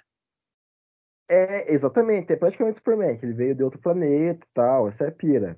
Ele veio, Uhum. veio do outro planeta pra cuidar da Terra e tal, e nisso já conheceu a mulher dele, teve uma família e tal, tá vendo na Terra. Essa que é a pira. E, e o Pia tá descobrindo seus, seus os poderes, assim, né? Só que, cara, as coisas acontecem de forma tão rápida que a série não se prende nisso. Eu pensei que iria se prender, sabe? Ah, ele vai descobrindo os poderes e tal, mas, cara, já no primeiro episódio eles já tratam isso e já, tipo, andam pra frente, assim, cara. Então, e tem um desenvolvimento tão foda, assim, igual a Dora falou do, no final do primeiro episódio, que, cara, não tem como tipo, olhar ali, parar de assistir, tipo, ah, não, depois eu continuo. Você vai Ah, querer continuar. E ainda, Nada de E pai tem vilão não é o plot do primeiro episódio. cara, não exatamente. Tá bom, ok. Cara, não, eu vou, eu vou É, estragar a eu- experiência, então. Ah, O, o plot twist no primeiro episódio é o seguinte: o episódio ele é tranquilo, ele é um episódio exatamente igual o Renan falou. Parece que você vai simplesmente acompanhar um desenho ali do, de um adolescente se transformando em, em super-herói, como se fosse uma mistura de Homem-Aranha com Superman. O cara vai ter Uhum. os poderes do Superman, mas ele vai ter uma vida igual a do Homem-Aranha, assim, sabe? Tentando Uhum. equilibrar as coisas de entre ser adolescente, super-herói as responsabilidades, etc. E aí, Sim. no fim. Entendi. É isso. Cara, parece que é só isso, cara. O primeiro episódio é super tranquilinho, é até meio chato, assim. Porque dele meio que vai apresentando o mundo. Tem, tem a Liga da Justiça, que é que não é a Liga da Justiça, mas que você entende totalmente o paralelo, né? Você fala, ah, esse aqui é o Aquaman, esse aqui é o Batman, esse aqui é o Superman, esse aqui é a Mulher Maravilha, entendi. Tal. Aí você fala assim, ah, beleza, é mais um desenho que vai fazer o paralelo com, com super-heróis, etc. Aí no final, cara, a última cena do primeiro episódio, o pai, o pai do Invincible, ele mata toda a Liga da Justiça no quartel-general deles, assim, Acho que você tinha comentado sobre isso. Assim, É. você Aham. numa cena violentíssima, cara, numa cena violentíssima. É, é cérebro voando, é cabeça explodindo, é corpo sendo decepado no meio e as tripas voando pra fora. Cara, isso é, isso é muito pego de surpresa, porque não tem nenhuma violência em nenhum momento no episódio. E aí, de repente, cara, é uma coisa muito forte, assim. E aí, cara, a série é mais ou menos os caras investigando para descobrir, não se, não, se, não se o pai dele é mau ou não, mas descobrindo por que, que o pai dele matou, né? Se ele foi manipulado, se ele foi. Na verdade, eles tentam investigar primeiro se foi ele, né? Porque a gente, como espectador, sabe que foi ele, mas ninguém, ninguém descobre se foi ele ou não. E aí é isso, é sobre investigação, daí começa a aparecer outros personagens, e aí os, os personagens começam a ter desenvolvimento também, e aí cada personagem tem sua própria trama, e, e os desenvolvimentos de todos os personagens são muito bons, cara. Muito bom, outros super-heróis, etc, assim.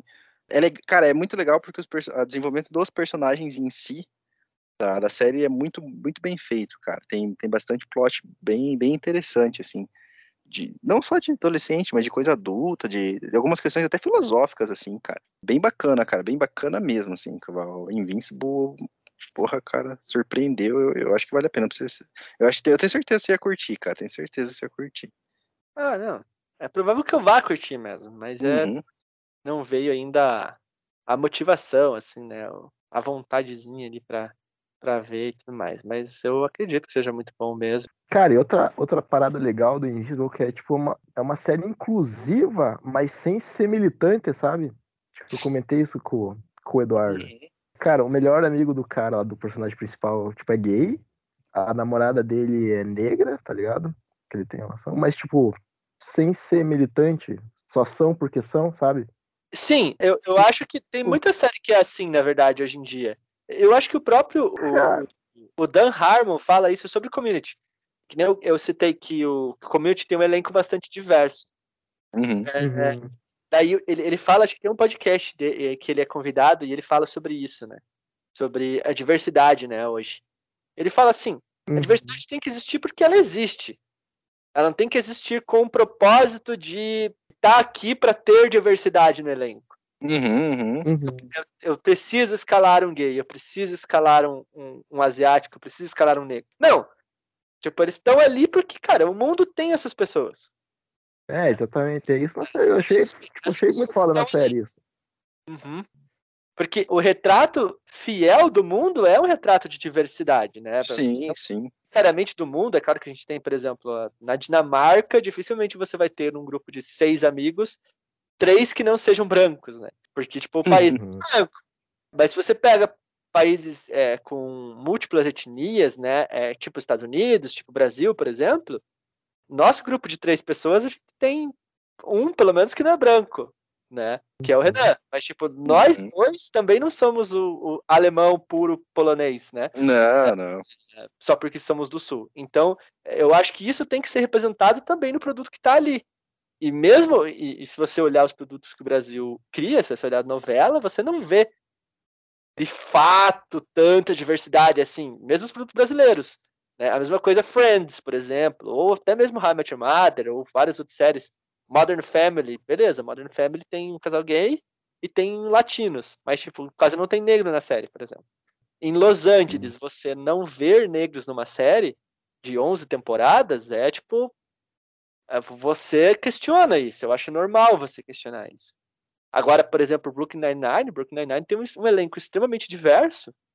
Por exemplo, o Capitão Holt é um homem negro gay. E, tipo, o fato dele ser gay é quase que irrelevante pro plot. Uhum, uhum.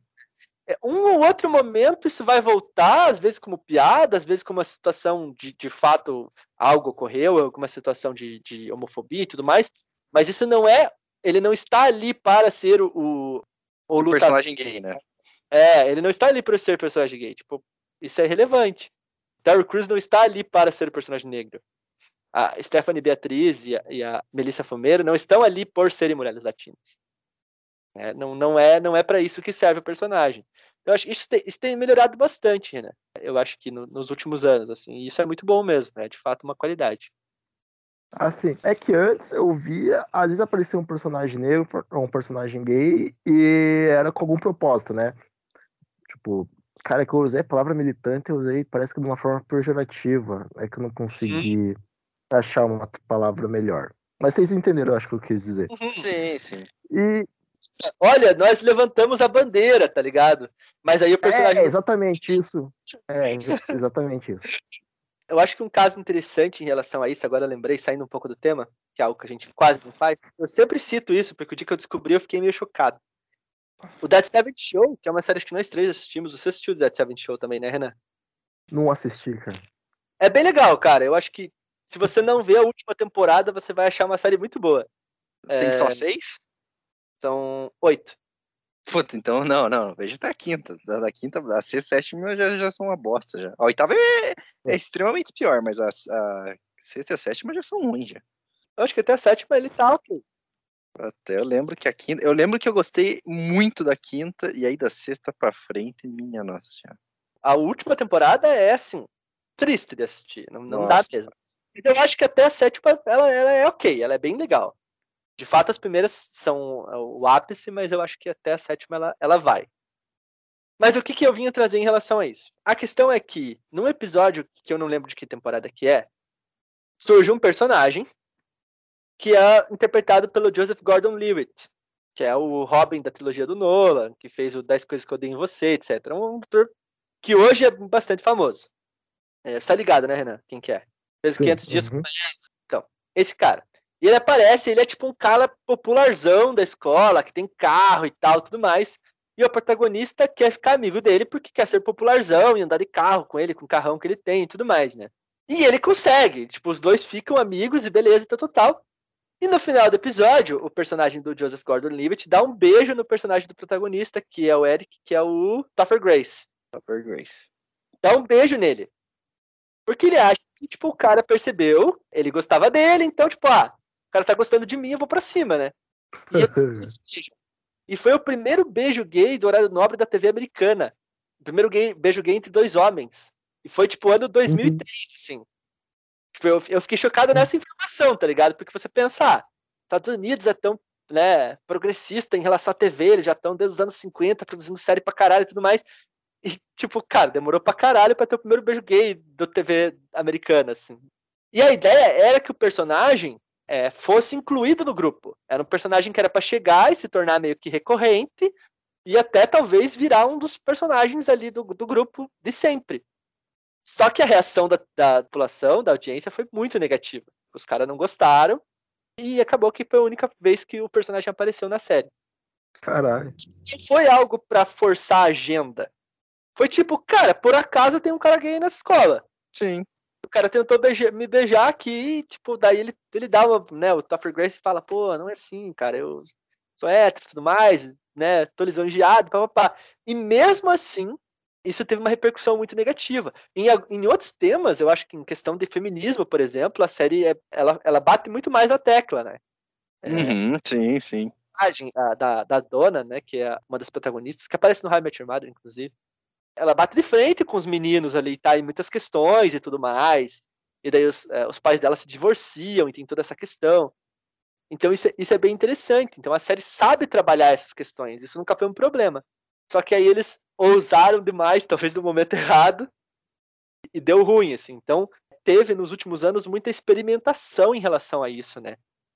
Porque você tem que tratar isso com muito cuidado também para não ficar essa impressão que você tem, tipo, também de alguma, algumas vezes é, só a série mostrar ali o uh, estamos inserindo um, um personagem aqui para mostrar que nós somos que todo mundo é bem-vindo, papapá, tipo. Uhum.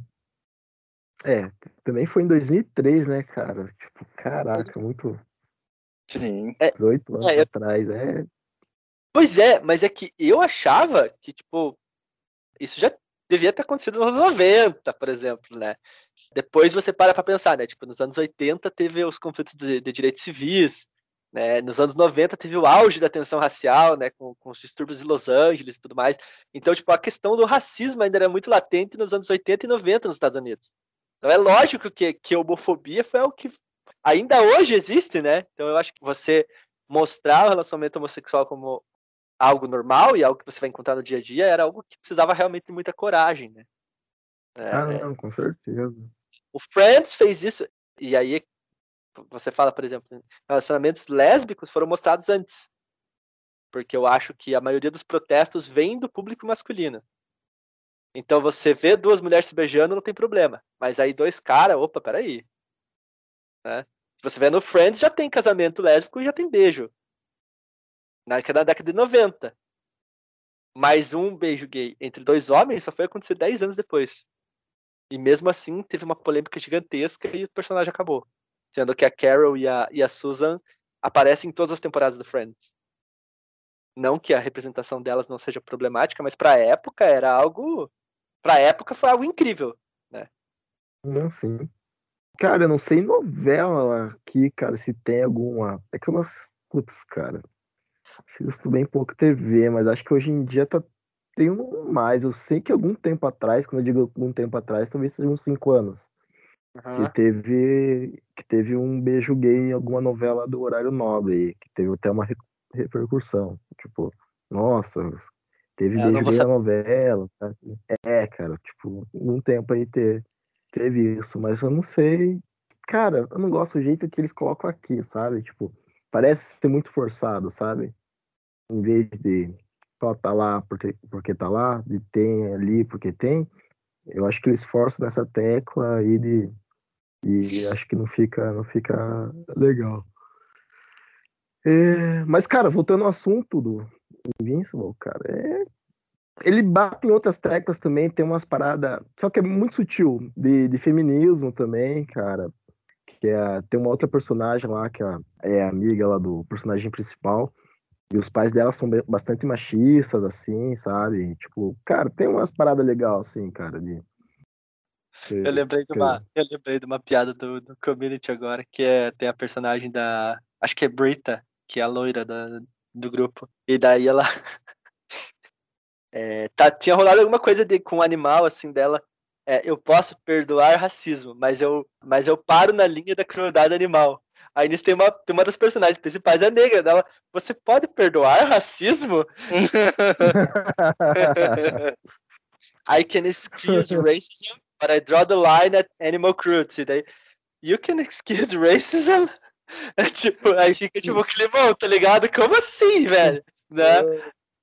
Então, cara, é, é, isso é muito legal do, do community, né? Tipo, de você trazer esse, esse, essa discussão com uma piada e, e, fazer sentido. Que é uma coisa que The Office faz também, né? Você também tem isso. Isso acontece também relativamente uma certa quantidade com o The Office, né? E com outras séries também. Cara, todo mundo odeia Chris também tem uma piada muito boa, cara. Que acho que quando ele vai pro colégio lá, ele fica numa turma só de brancos, tá ligado? Aham, não, é. Dele... Daí ele vai pedir lá pra diretora que aquela. Você assistiu, né, Fernanda? Que aquela. Assisti aquela Morella lá que, tipo, ela tenta, tipo, não ser racista, mas sendo racista, sabe? Não, ela, muito boa a, personagem. A, a, senhora Morella, a senhora Morella é muito racista, é muito engraçado. Não, mas ela... Ele vai reclamar com ela. Então, putz, cara, você me deixou numa... numa... Eu quero uma sala só de branco tal, tá? não tinha como trocar. Ela, não, mas eu que deixei você na sala. Dele, você? Dela, é, fui eu que deixei. Mas eu não sabia que você era racista. mas não é eu que é, mas não é eu que sou racista e tal. Ela, né, mas eu não vejo os outros alunos brancos reclamando de você estar tá lá. Cara, é muito, é muito, é muito bom, cara. Eu acho muito bom, velho. O personagem dela é o melhor, velho. Mas é tipo, eu lembro de uns diálogos tipo assim. Eu entendo que você não tenha pai, sua mãe seja viciada, mas eu não posso te dar um tratamento por causa disso, tá ligado? mas eu tenho pai. A minha mãe não é viciada, tá ligado? Ai, meu Deus. É, o dia que ela vai levar comida na, na casa deles no Natal lá, daí eles estão assistindo na TV, né? o repórter falando assim, nossa, vamos acompanhar agora a professora Morello, vai levar uma cesta básica para uma família que, muito pobre, que não tem nada para comer, não sei o quê. Eles chegam... Aí eles estão indo na porta, Aí toca a campainha, a mãe do Cris putaça, porque aí a escola tava trazendo comida pra eles, tá ligado? Como se eles não tivessem que comer mesmo. Cara, é, cara, bom, cara. todo mundo do Chris tem, cara, tem que todos os personagens são muito bons, né? Que todos os personagens são muito bons. É, e, e, é uma, e aí você vê que, tipo, isso dali, tipo, não é gratuito, é o que rolava mesmo. Tipo, ele tá refletindo no que ele viveu naquele momento tá ligado? Claro que todo hum. um propósito cômico e tudo mais, mas é aquilo ali, né? Eu adoro. Tem uma cena do, Maluco no Pedaço que ficou muito famosa, que é o, o Jazz dando depoimento com as mãos para cima. Uhum, uhum. Sai que ele me dá cinco tiros de advertência pelas costas. Essa é muito bom. né? Cara, isso tá lá também, né? E, e, eu vejo muito comentário de pessoas reclamando que tem muita militância nas séries de hoje em dia, mas isso já existia antes também, né? Eu vi, claro. eu vi um vídeo, um vídeo muito interessante hoje sobre I Love Lucy, que é do Entreplanos, inclusive, que a gente falou esses dias. É que você que me indicou, uhum. e daí eu acho que eu até já tinha assistido, mas eu nunca tinha marcado o nome do canal, e agora eu vejo com certa frequência os vídeos do Valarezo. E aí ele fala sobre I Love Lucy. E tipo, você já tem nos anos 50 uma série que a mulher é a protagonista. Tá ligado? E ela consegue impor, e ela tomou a frente de várias questões a serem abordadas na série. Ela decidiu que a série ia mostrar a gravidez dela, que era algo que só tinha acontecido uma vez antes na televisão americana. Eles não queriam fazer, ela falou: vai fazer, vai mostrar a mulher grávida em cena.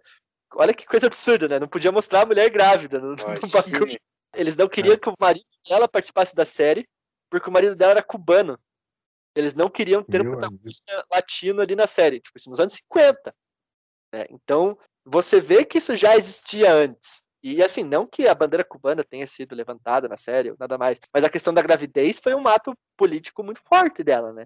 E falar, porra, mulher engravida, cara, então tem que mostrar a mulher grávida na televisão, porque isso acontece tá ligado? E eu quero que mulheres vejam e, pô, legal ter uma mulher grávida também igual eu tô grávida, igual eu fiquei grávida um dia. E eu passei por essas por esses problemas que ela tá passando, e dei risada, ou não dei risada, tô dando risada agora, que já passou, né? Então você vê que às vezes tipo, o Max coloca como I Love Lucy como sendo grande percursora, né? O, de que as sitcoms são o que são hoje graças ao I Love Lucy. Né?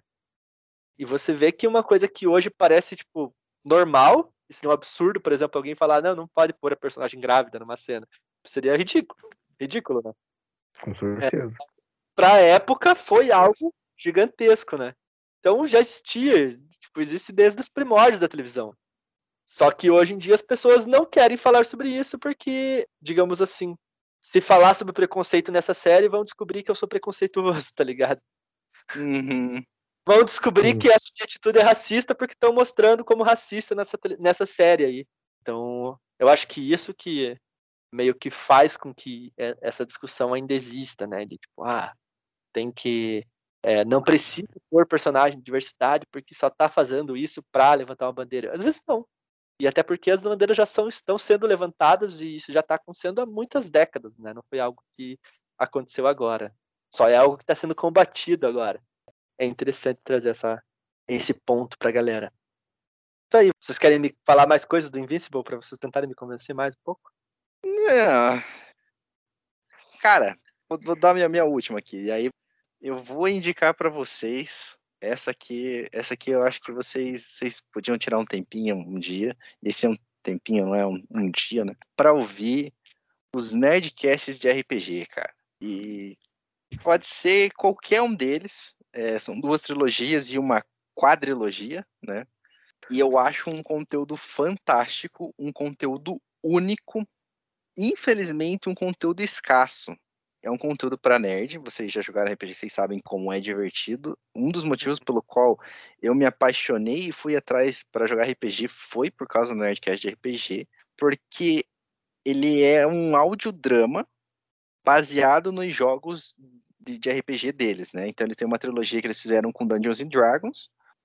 Eles fizeram uma trilogia no Cyberpunk e uma, e uma quadrilogia, né? Era para ser uma trilogia, mas acabou virando quatro episódios, de Call of Cthulhu.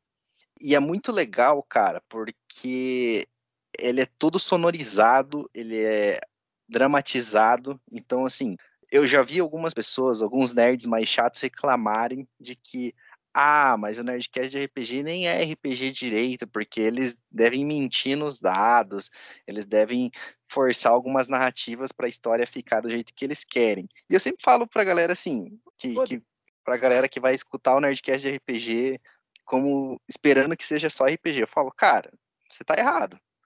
Tá errado que o problema é a sua expectativa e não o produto deles. Uhum. Porque o produto deles é contar uma história baseada no jogo que eles jogam. Então, óbvio que eles vão dar uma forçada em algumas narrativas, eles vão mudar algumas coisas. E se você joga RPG, você percebe isso em algumas viradas, assim, em algumas jogadas de dado, algumas direções que o, que o mestre toma na história, você fala assim, hum, se fosse se fosse de verdade, se, se o mestre quisesse que esse personagem morresse ou que tivesse uma consequência mais forte, ele teria, porque ele teve em outros, em outros momentos, mas agora que ele deu uma colher de chá, porque ele não queria que esse personagem morresse, ou ele não queria que o acontecimento da história fosse para um lado tão ruim quanto os dados indicaram. Mas eu não acho isso ruim, não, estou dizendo também que são as melhores coisas do mundo, mas eu não acho que isso atrapalhe a experiência, principalmente porque a sonorização é espetacular. Eles trazem dubladores profissionais para fazerem algumas vozes, né? As vozes dos mestres, né? O mestre, como o mestre interpreta vários personagens, eles jo jogaram e aí depois eles foram sonorizando e, e eles sentiram para vários personagens nas três histórias que seria legal ter um, um dublador dublando uma, a voz de um personagem específico que o mestre fez. Então você tem o Guilherme Briggs ajudando eles, você tem os outros caras que eu não vou saber o nome, mas assim, que são os caras muito bons e que trazem uma qualidade para as histórias muito legais. É claro, são podcast, cada episódio tem de duas horas a três, três horas e meia. Então é legal você tirar um tempo para poder, pra poder ouvir, assim. Eu, eu acho que a primeira vez que você escuta é mais legal você escutar num supetão, em vez de ficar estudando em partes, né? Porque eu sei que é normal a gente às vezes escutar meia hora aqui, meia hora ali, né? Pega esses podcasts que são maiorzão. Mas sei lá, pegar um dia e falar, pô, eu vou, vou dar uma chance para um episódio. Escolhe um, o episódio 1 um de uma das três trilogias e vai, assim.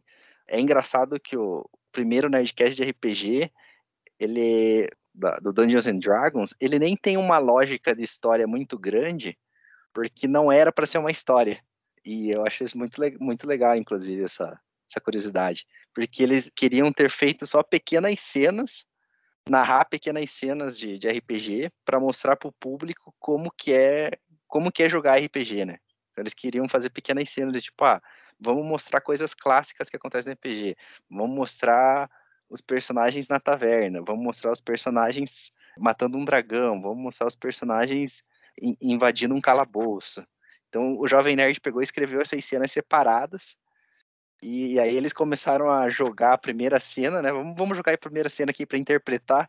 E aí os caras simplesmente não conseguiram parar de jogar. E aí eles acabaram jogando as cenas em sequência como se fosse uma história mesmo. Então ela, todas as histórias ela é que é menos meio, não é que ela não faz sentido, mas você percebe que ela é a mais desconexa assim, em questão de lógica em relação às outras assim, porque as outras daí foram montadas já para para ser uma, uma história um começo, meio e fim e ter uma, uma narrativa.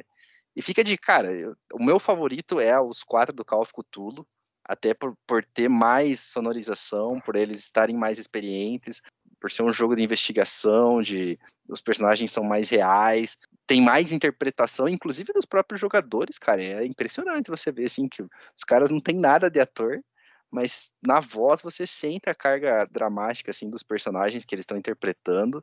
É, o mestre ali, que é o Leonel Caldela, é fantástico, manda muito bem.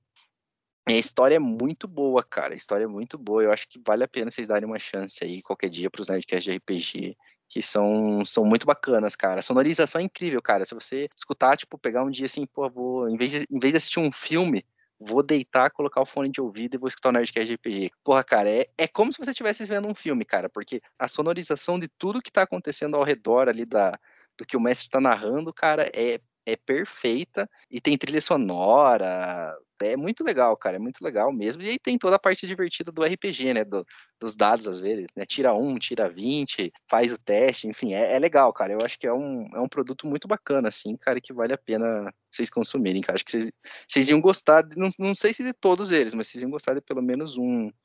De uma das três histórias, com certeza vocês iam gostar, cara. Nerdcast de RPG. Fica a minha última dica da, da noite.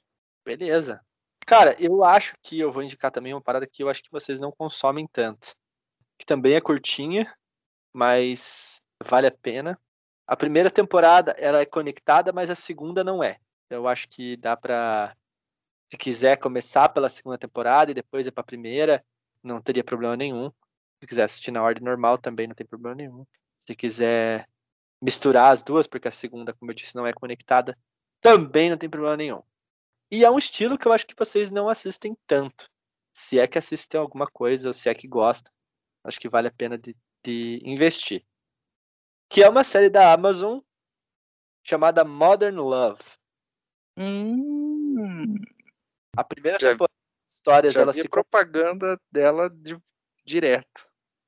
É, então, ela é baseada numa uma coluna do The New York Times que se chama Modern Love que as pessoas mandam as histórias de amor delas para lá e daí os, os caras escolhem algumas para serem publicadas, né? Já virou um livro e daí o John Carney, que é o diretor do Once, que é um filme muito bom, é um filme irlandês muito bom de romance e também ele dirigiu uma outra um outro filme que é com a Kira Knightley e com o Mark Ruffalo, que também é sobre música, esqueci o nome do filme agora. Ele é um diretor de romance, um diretor muito bom, e ele decidiu trabalhar na criação dessa série. E aí os primeiros episódios eles são conectados, inclusive o primeiro episódio da primeira temporada, a protagonista é a Mother, do, do How I Met Your Mother. Hum. É, mas tem um episódio que tem a Anne Hathaway, que é um episódio bem bonito também, bem denso, bem emocionante. Tem episódio que tem a Tina Fey, tem episódio que tem o Dev Patel, que é o menino que fez o Quem Quer Ser um Milionário e tudo mais. Na segunda temporada tem episódio que tem o Kit Harington, que fez o, o Jon Snow no Game of Thrones. Tem outros atores famosos também que participam agora, me fugindo na cabeça. Mas é uma série muito legal, cara. É uma série bem emocionante. Os episódios são bem bonitos. As histórias são bem bonitas. Como eu disse, a primeira temporada eles conseguiram interligar as histórias. Todas as histórias se passam em Nova York. Eles conseguiram, de uma maneira bem legal, interligar as histórias. Mas a segunda temporada ela já deu uma abertura um pouco, né? Então tem história que se passa na Irlanda, tem história que se passa em Londres, tem história que se passa nos Estados Unidos. E aí você tem não, não tem mais essa ligação entre, entre todas elas. Eu acho que a série é muito boa. Cada história é diferente, apesar da primeira temporada ter as suas ligações e ser interessante você assistir elas na ordem. Uhum. Cada, cada episódio, cada episódio tem aí uns 40, 50 minutos, ele é uma história diferente. Então, você dá para você assistir bem tranquilo. As duas temporadas têm, acho que oito episódios cada. É uma série curta, é, já é outro motivo para vocês assistirem.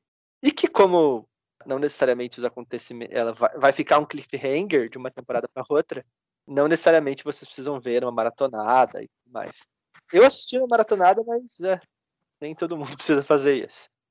Não sei se vocês gostam muito do gênero, de, de romance e tudo mais. Tem alguns episódios que são bem mais dramáticos do que histórias de amor, necessariamente. E existem diferentes tipos de amor também, né? Não é necessariamente o amor romântico que vai aparecer ali. Isso uhum. também é bem legal. Às vezes você, você começa a assistir um episódio, você imagina uma coisa e daí você vê outra, né? É, você imagina que o episódio vai ser sobre o relacionamento de duas pessoas, quando na verdade é sobre outras duas. Ou é só sobre o relacionamento daquela pessoa com ela mesma. Então é, é bem legal isso também. Isso também me surpreendeu já, já desde o início da série. Eu acho que vale bastante a pena, cara. Eu gosto muito de Mother Love. Eu já assisti as duas temporadas. A segunda foi estreou acho que no mês passado. Então a segunda é bem recente ainda. A primeira é do. É de acho que de 2019. Essa é a minha última indicação do dia, então. Mother Love. Duas temporadinhas de oito episódios cada aí, bem tranquilo para assistir. Beleza. Minha última indicação é para vocês ouvintes, colegas apresentadores, é para acompanhar o líder da Série B. Aí sim, rapaz, é disso que eu tô falando. É, faz uma indicação séria. Cara, Falando sério, Fernando. Não, não, não, não, não. Toda terça e sexta. Desfilando, desfilando em campo. mostrando por que o líder da Série B. hum, jogadas ensaiadas. Volante. Como que é aqueles volante moderno? Box, box to box, né, Eduardo? Que chama? Box, box to box. box. To box. É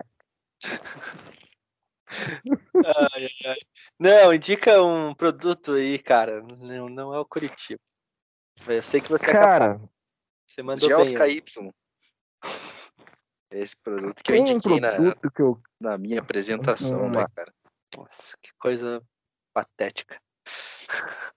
Fernando até hoje. Cara, Cara, é o, melhor, é o melhor xingamento que tem, cara. É patético, velho. Eu vou, comer, essa, Infelizmente. Essa, essa infelizmente é um, é um, infelizmente é um xingamento patenteado pelo Mauro César Pereira. E aí a gente tem que pagar royalties toda vez que a gente usa. Mas ele é muito é, bom. Ele usa bastante? Ah, ele é, cara. Ele é. Ele adora. Eu não gosto do Mauro César é patético. dele. Ninguém gosta. Porque ele é patético. Mas é que ele adora falar sobre atuações pífias e patéticas. Ele não usa só o patético, ele usa o pífio em conjunto, sabe? Então, uhum. para dar um destaque a mais. Talvez usando só o patético não tenha problema. Acho que se, se você meter o pífio e patético, aí você tem que pagar royalties para ele. Ah, o... Cara, eu lembro de mas... o Milton Leite lá no chute do Bruno Otávio. E mais uma atuação patética de Bruno Otávio. é, Bruno Otávio. Cara, mas será que patético vem do pateta? Se vem, é muito melhor ainda.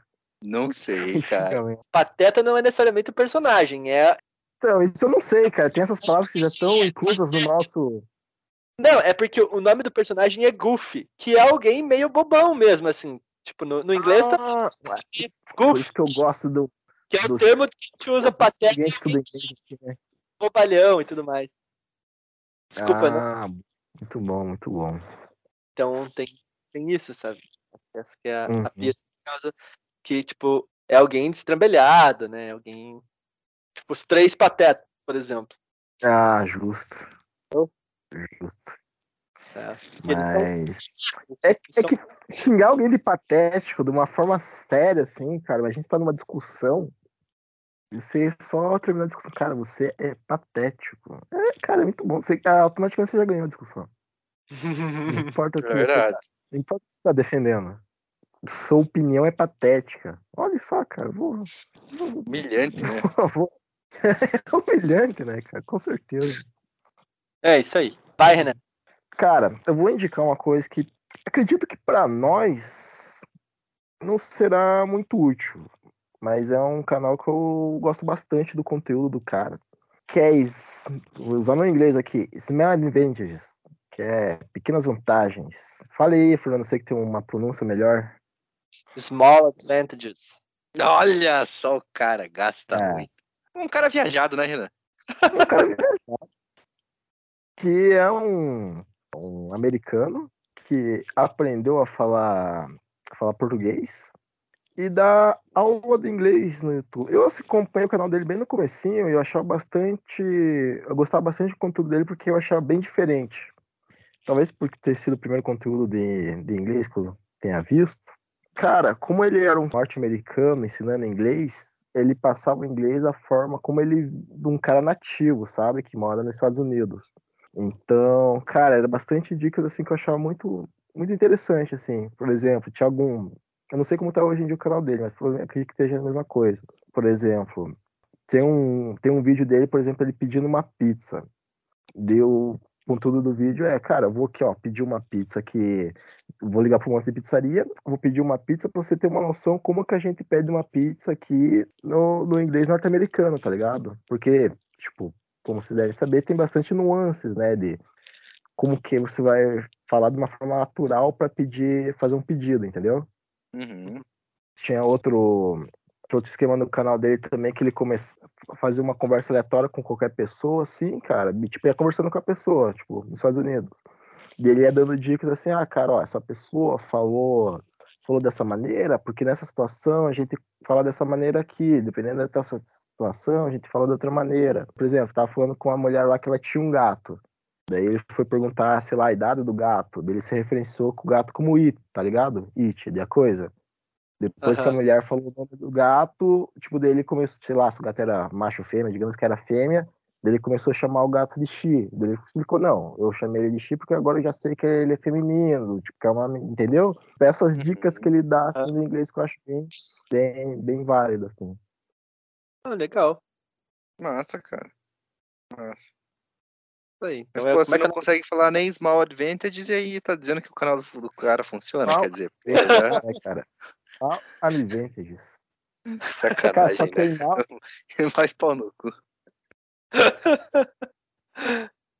mas, cara, não é small, é, cara, é que tem o demudo, na verdade, né? Se for falar certo. Hum. Small, não sei Ah. como fala de forma correta. Eu me lembro, a minha, a minha ex-namorada, ela era professora de inglês, né? Foi professora de inglês por, um, por alguns anos da vida dela. E aí uma vez estava tocando a tava tocando uma música do Electric Boys Uhum. enquanto a gente tava andando de carro e eu tava cantando e a música se chama Psychedelic Eyes, né? E eu can, e eu tava cantando a música dando muita ênfase no P. Psychedelic Eyes, Psychedelic Eyes, she's so funny. E aí ela ficou revoltada comigo, porque ela falava que o P era mudo. E ela falou, presta atenção, Eduardo, o P é mudo. Não, se você cantando aí Psychedelic, é Psychedelic, não Psychedelic. E aí, desde então, eu só falo Psychedelic Eyes de maneira proposital? Aham. Para Tá. impor a minha, a minha própria pronúncia. É Cara, mas eu não sei se na, variante não sei se na brasileiro. É, Cara, mas eu não sei se na, em música não muda a tônica da, da palavra, cara. Se faz sentido isso. não sei. Mas foi, foi por isso que a gente terminou. A gente terminou, inclusive, no momento seguinte. A gente teve uma briga por causa disso. Eu não aceitei que eu, que eu não podia cantar Electric Boys da maneira agitada e, e animada. E ela não aceitava essa pronúncia errada de inglês e a gente acabou terminando aí nosso namoro por causa de Electric Boys. E, e eu tava certo. Foi pra terminar um namoro por causa de, de Electric Boys, eu vou ficar do lado de Electric Boys, Por porque assim, é uma banda você tá até falando o nome da banda errada, né, cara? Então não é Electric Boys, é Electric Boys. Olha só. Não, agora eu vou terminar a amizade com você, porque eu vou ficar do lado. que mais, né? Então não é mais. Fica, fica uma banda, uma dica de banda pra você ouvir também, Fernando. Eu acho que, eu acho que você ia curtir Electric Boys, Fernando, sem sacanagem. Eu acho que não. Eu acho que não. Não? Você acha que não? Eu acho que não. Ah, não sei. É uma banda de funk com hard rock.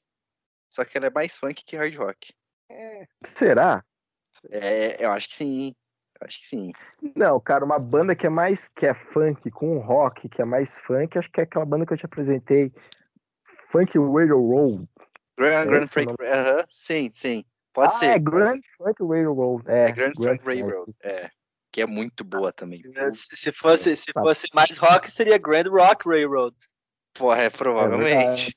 provavelmente. Aí, ó, viu? É lógico que vai ser mais funk. História rápida antes da gente ir pro, pro e-mails e pro. e Não, mas pro- ainda, tinha, ainda tem o último sedimento ainda da- das indicações ainda, calma. Mas fale. Tem ainda. Ah, então beleza. É porque eu, eu acabei as minhas. Puta, agora esqueci o que eu ia falar, cara. Banda, funk. É, Sim, exato.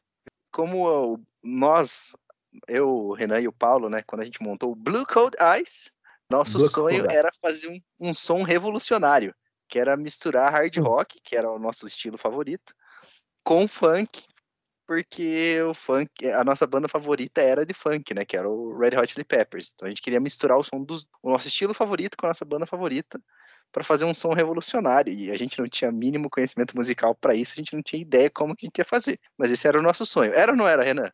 Com certeza. E aí um belo dia eu descobri que essa banda já existia e que era o, Elec- o Electric Boys. E aí eu apresentei pro É. Renan e pro Paulo. Eles curtiram pra caralho a banda. Aí, e aí a gente ficou triste porque o, o nosso sonho de revolucionar toda a indústria musical caiu por terra porque já tinha gente fazendo isso há 20 anos atrás. E eles nem fizeram sucesso com Não, isso. Cara, mas tem um milhão de bandas que misturam funk com rock, cara.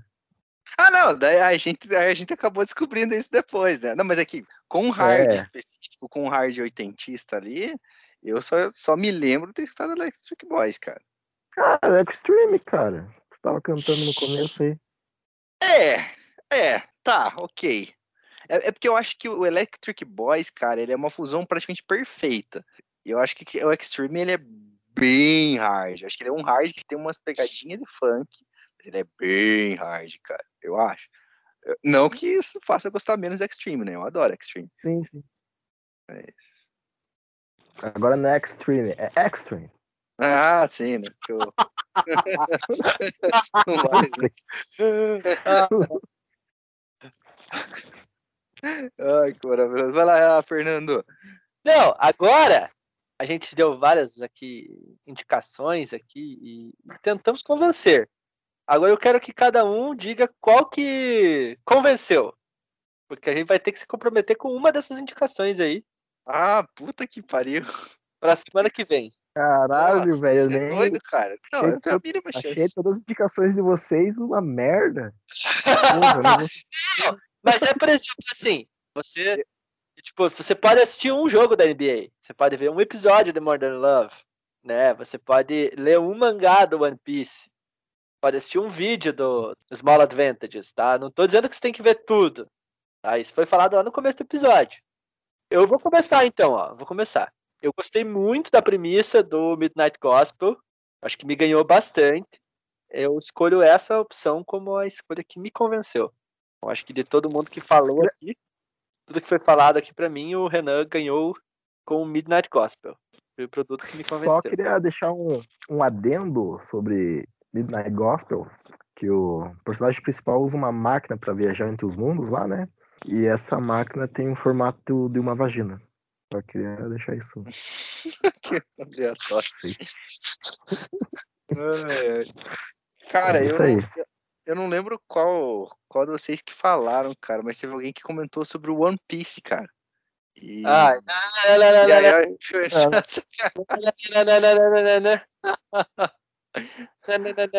não, sei se cara, olha só, pra ser justo, para não dizerem que eu escolho lados, eu vou escolher um de cada um de vocês, tá? Vou tentar ir pra semana que vem, porque não sei se eu vou ter tempo, mas vou tentar. Eu vou ver um episódio de Community, de Community, Community, de Community, de Community. Community. Community. E eu vou, também vou ir atrás do Gospel à meia-noite aí. Midnight Gospel. Midnight Gospel. Não, Olha. Midnight, Midnight Gospel. O T é mudo, né, do Midnight. Cara, mas é aquele mudo. O, é aquele mudo que você quase fala, sabe? Aham, aham. Midnight, Vai Ah. falar, mas você espera, entendeu? Aham. Daí você, você parte pra outra palavra, que é o Caspel. Gosto. Midnight Caspel. Entendeu? Ah, Não tenho a mínima ideia do que eu tô falando. Lembrando do Fucker and the Sucker do, do, do Cacete Planeta, tá ligado? Era maravilhoso, cara. Well, the book is on the table. Vocês já perceberam que todas as frases começam com Well, the book is on the table? Não, isso eu não vou lembrar, cara. Pô, isso aqui é demais. Todas, as dublagens do Cacete Planeta, que os jovens não vão conhecer, mas era um programa de humor aí da Globo, da de 90, final dos anos do, início dos anos 2000, eles dublavam os programas que eles inventavam que era em inglês.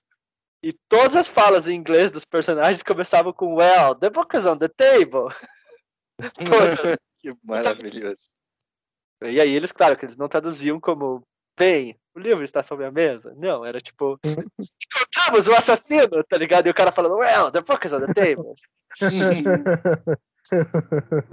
que maravilhoso. Era bem divertido. Na verdade, se eu ver hoje, provavelmente eu vou achar 90% do que eles fazem uma bosta, mas na época eu Provavelmente. Eu, eu, eu, Não, será, cara? eu tenho essa sensação que sim. Acho que sim, cara. Eu provavelmente se eu assistir hoje, 90% eu vou achar uma bosta. Eu lembro Eu que a também. Cacete Planeta criou um sketch, eles faziam sketches das novelas que passavam na Globo, e geralmente eles Uhum. tinham sobre a novela das nove, eles falavam no capítulo de hoje da novela que acabou de acabar, porque era de fato a novela tinha acabado de acabar, né? E depois começava o Cacete Planeta. Só que eles fizeram um sketch sobre a novela das seis, que era chocolate com pimenta. Uhum. Ah, eu lembro disso. Aí, bom dia para as pessoas. Bom dia, prazer, chocolate. Olá, tudo bem? Aí o nome era chocolate com pimenta. Puta que pariu. Porra, muito bom, cara. Cara, mas isso, mas isso é tão ruim que chega a ser bom, tá ligado? Sim, Sim, sim. É extremamente raso e bobo, mas é muito engraçado, cara. Tipo, foi, foi bem legal. Esse eu lembro que eu assisti, eu era piá e assim, eu achei muito engraçado. Eu rolava de rir do chocolate com pimenta. Fica assim, Raso é outra palavra que eu quero aderir ao meu vocabulário. Sua opinião é rasa. é, é pra ofender as pessoas. Hum, vai anotando aí. É. Ofensas legais querendo- dizer pras pessoas.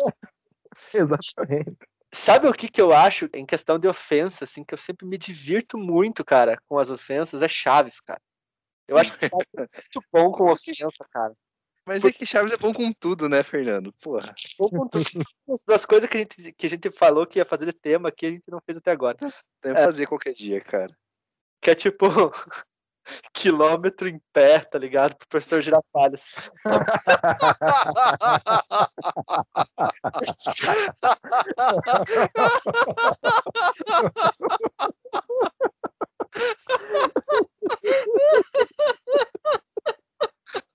É muito cara, é, tipo, excelente. E assim, sabe, você saber?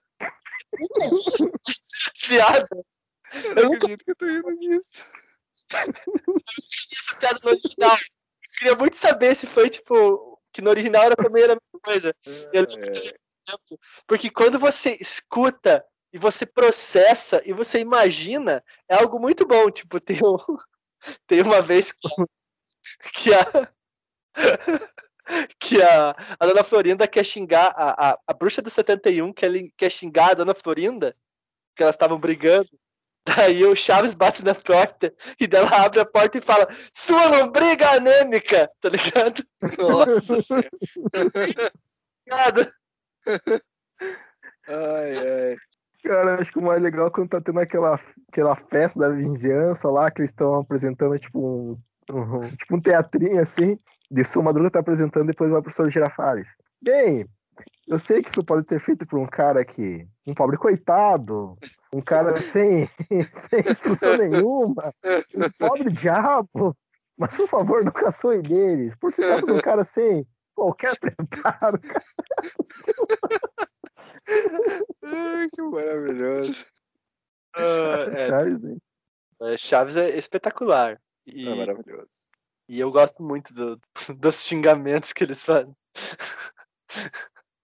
Ai, você é tão burro que até te confundem comigo, né? O Kiko é ótimo também. Você não é mais não é mais velho. Ah, quantos anos eu tenho, Chaves? Ah, 50.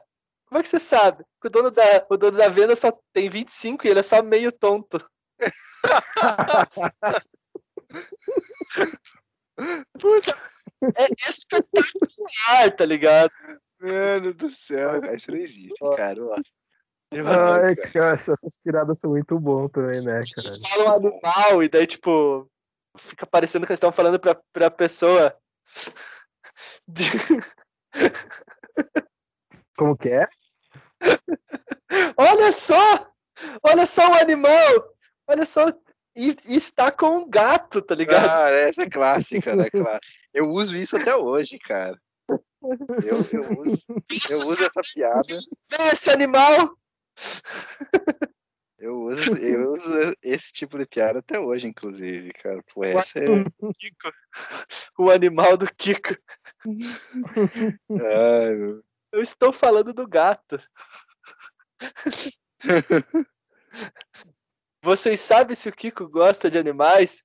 Ah, ah, ele adora. Quando vai ao zoológico, ele se sente como em família.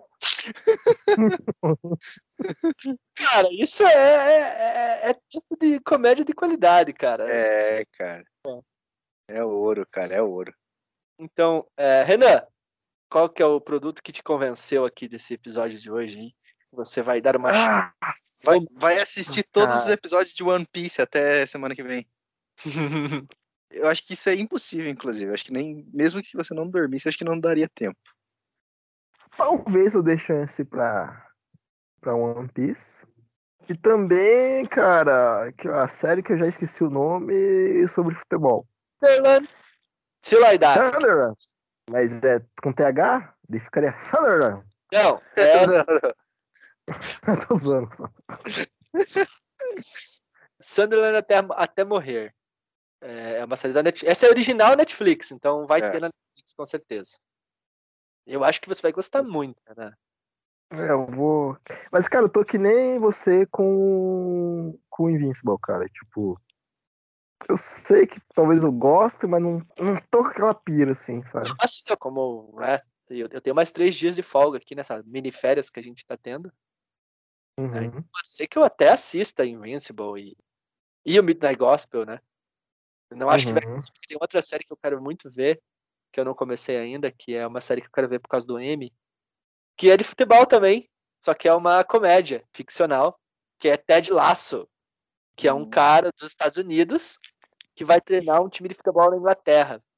E é o Jason Sudeikis que faz o BoJack. Eu acho que ele é o dublador do, do amigo do BoJack lá, o Deixa eu ver de quem que ele é o dublador para não O falar Jack besteira. não tem amigos, cara.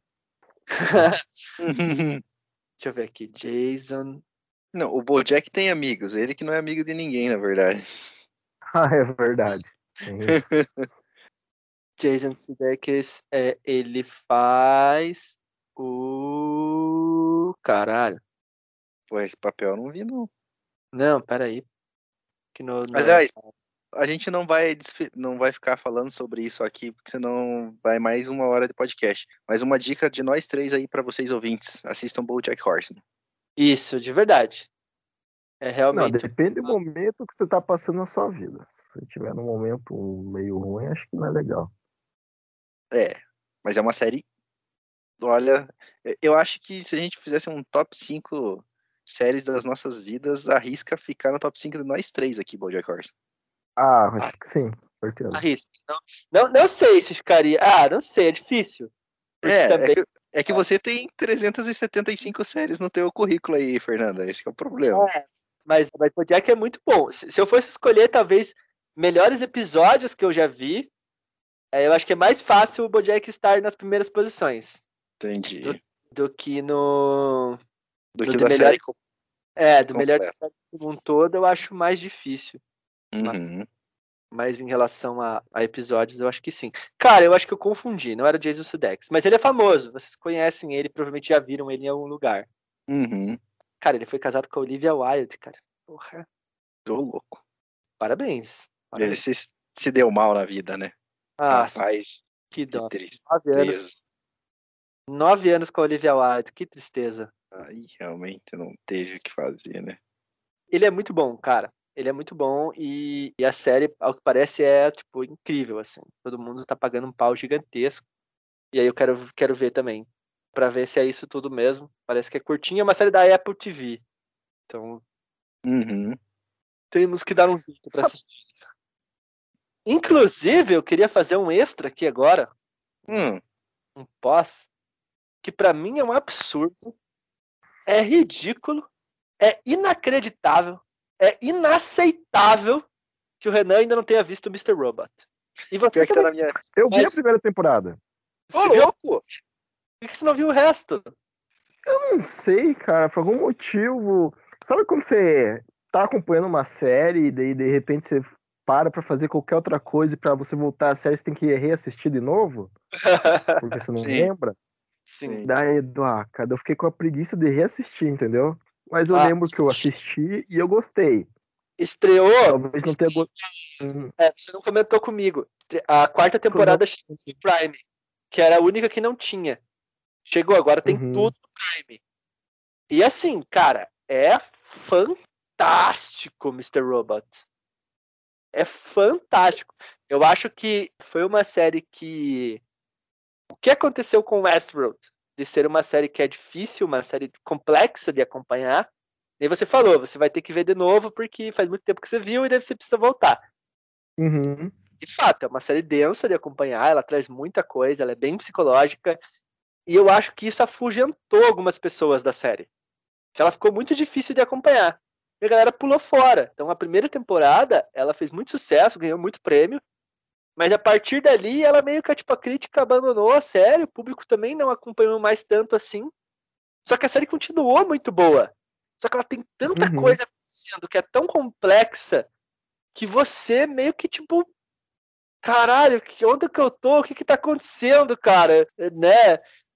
É, Se- sim, tem bastante se aconteceu, é foda. não sei o que tá acontecendo, se aconteceu, não, não sei se é isso aí, e é isso aí que aconteceu, mas eu não sei o que aconteceu, que nem aquele cara de São Paulo lá. É aí, você tá o tempo todo igual aquele cara, velho. É, exatamente. Não, é. Mas eu lembro que eu, eu ter gostado, assim. Talvez não gostei tanto quanto você, mas eu achei legal a série, assim. Não achei algo, tipo, em questão de, de, de história, assim, não achei. Pelo menos na primeira temporada, não achei aquele algo, nossa, que espetacular. Que plot twist do caralho. Mas, tipo, ah, legal, curti. Mas eu lembro que eu parei por algum motivo de ir pra voltar e não teria como de eu ter que reassistir. É, mas, Mas acho isso, que vale, tipo, sei lá, faz uns dois anos, cara. Não, mais até, eu acho. Mais. eu acho que vale a pena. É. Vale a pena você ver até o final. E é uma série que o final é incrível também, assim, tipo, Hum. não decepciona. Não decepciona mesmo. E técnica Não, é, incrível. Putz, é foda. É muito, muito boa mesmo. Assim. Muito boa em quase tudo. É, ah, Mas cara, difícil. tem altas séries assim que eu tenho que assistir. Deve Calçar é uma que eu tenho preguiça de assistir, mas eu tenho que. Você tá acompanhando ainda, né, Eduardo? Cara, eu não sei se lançou mais uma temporada ou não, mas eu tava. Até, até, até acho que a quarta temporada eu acho que eu vi, pelo menos, ou quinta, sei. A última temporada, se lançou mais uma temporada, eu não vi. Ah, eu acho que tem. Uhum. Acho que eu tem. acho que lançou. Eu acho que Sei. lançou uma temporada esses tempos aí. Se lanç... Assim, ó, a última temporada que eu vi foi antes da pandemia, se eu não me engano. Aham. Caralho. Deve ter tido. Eu acho que teve uma temporada que lançou e eu não vi, cara.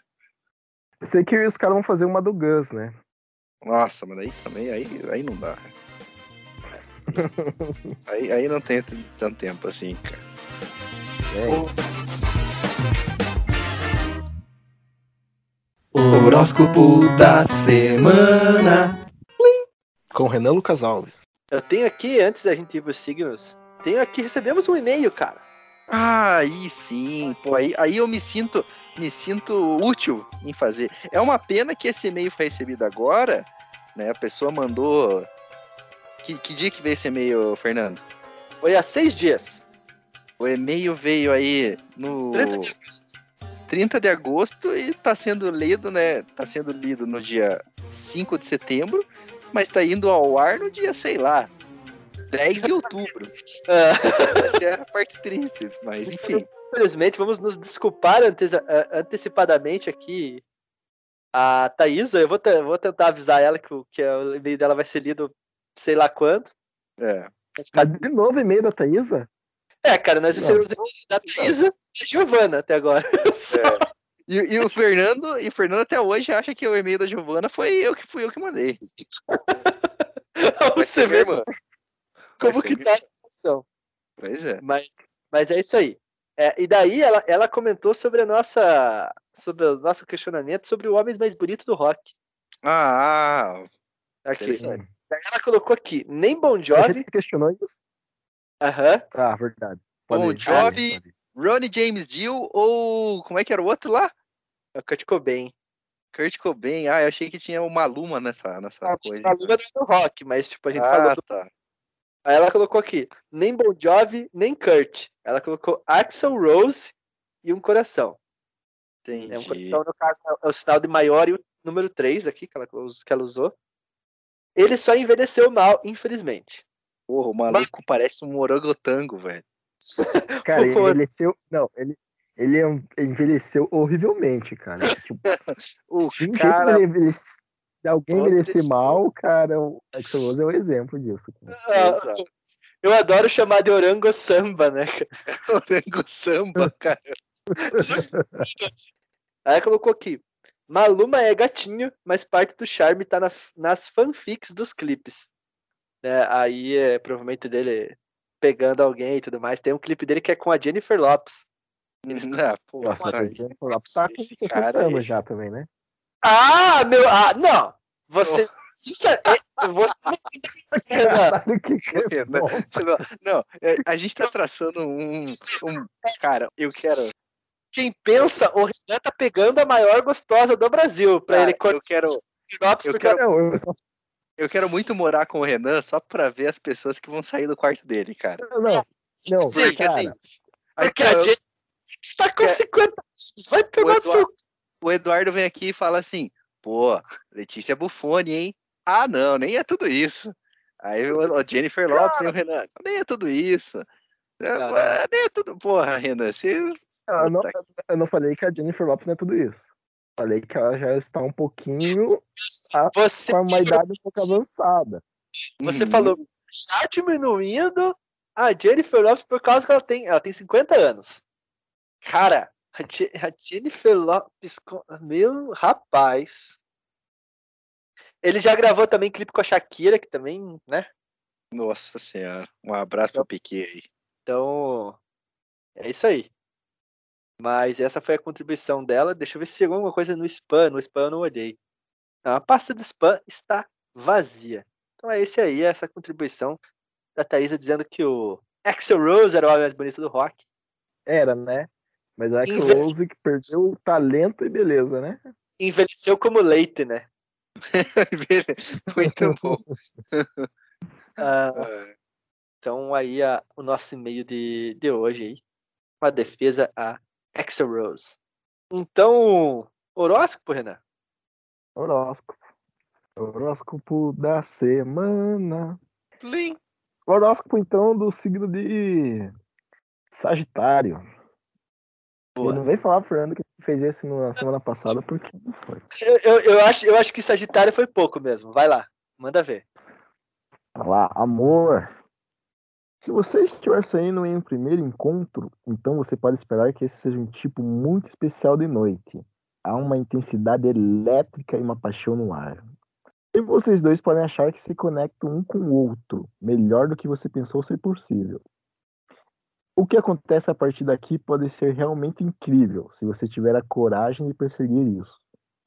Ouvir as histórias de terror sobre namoro de outras pessoas no início da semana não está fazendo você querer se apressar para encontrar o amor. Com certeza. Todos têm experiências diferentes. No entanto, não se desanime demais com o que alguém mais passou.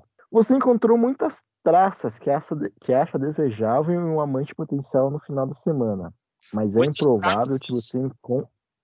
Muitos traços, não muitas traças. Às vezes eram traças. Traças?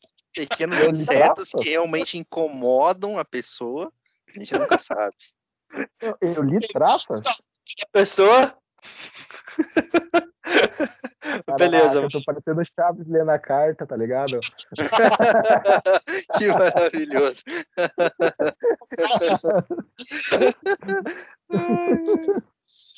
Ah, very well. desculpa.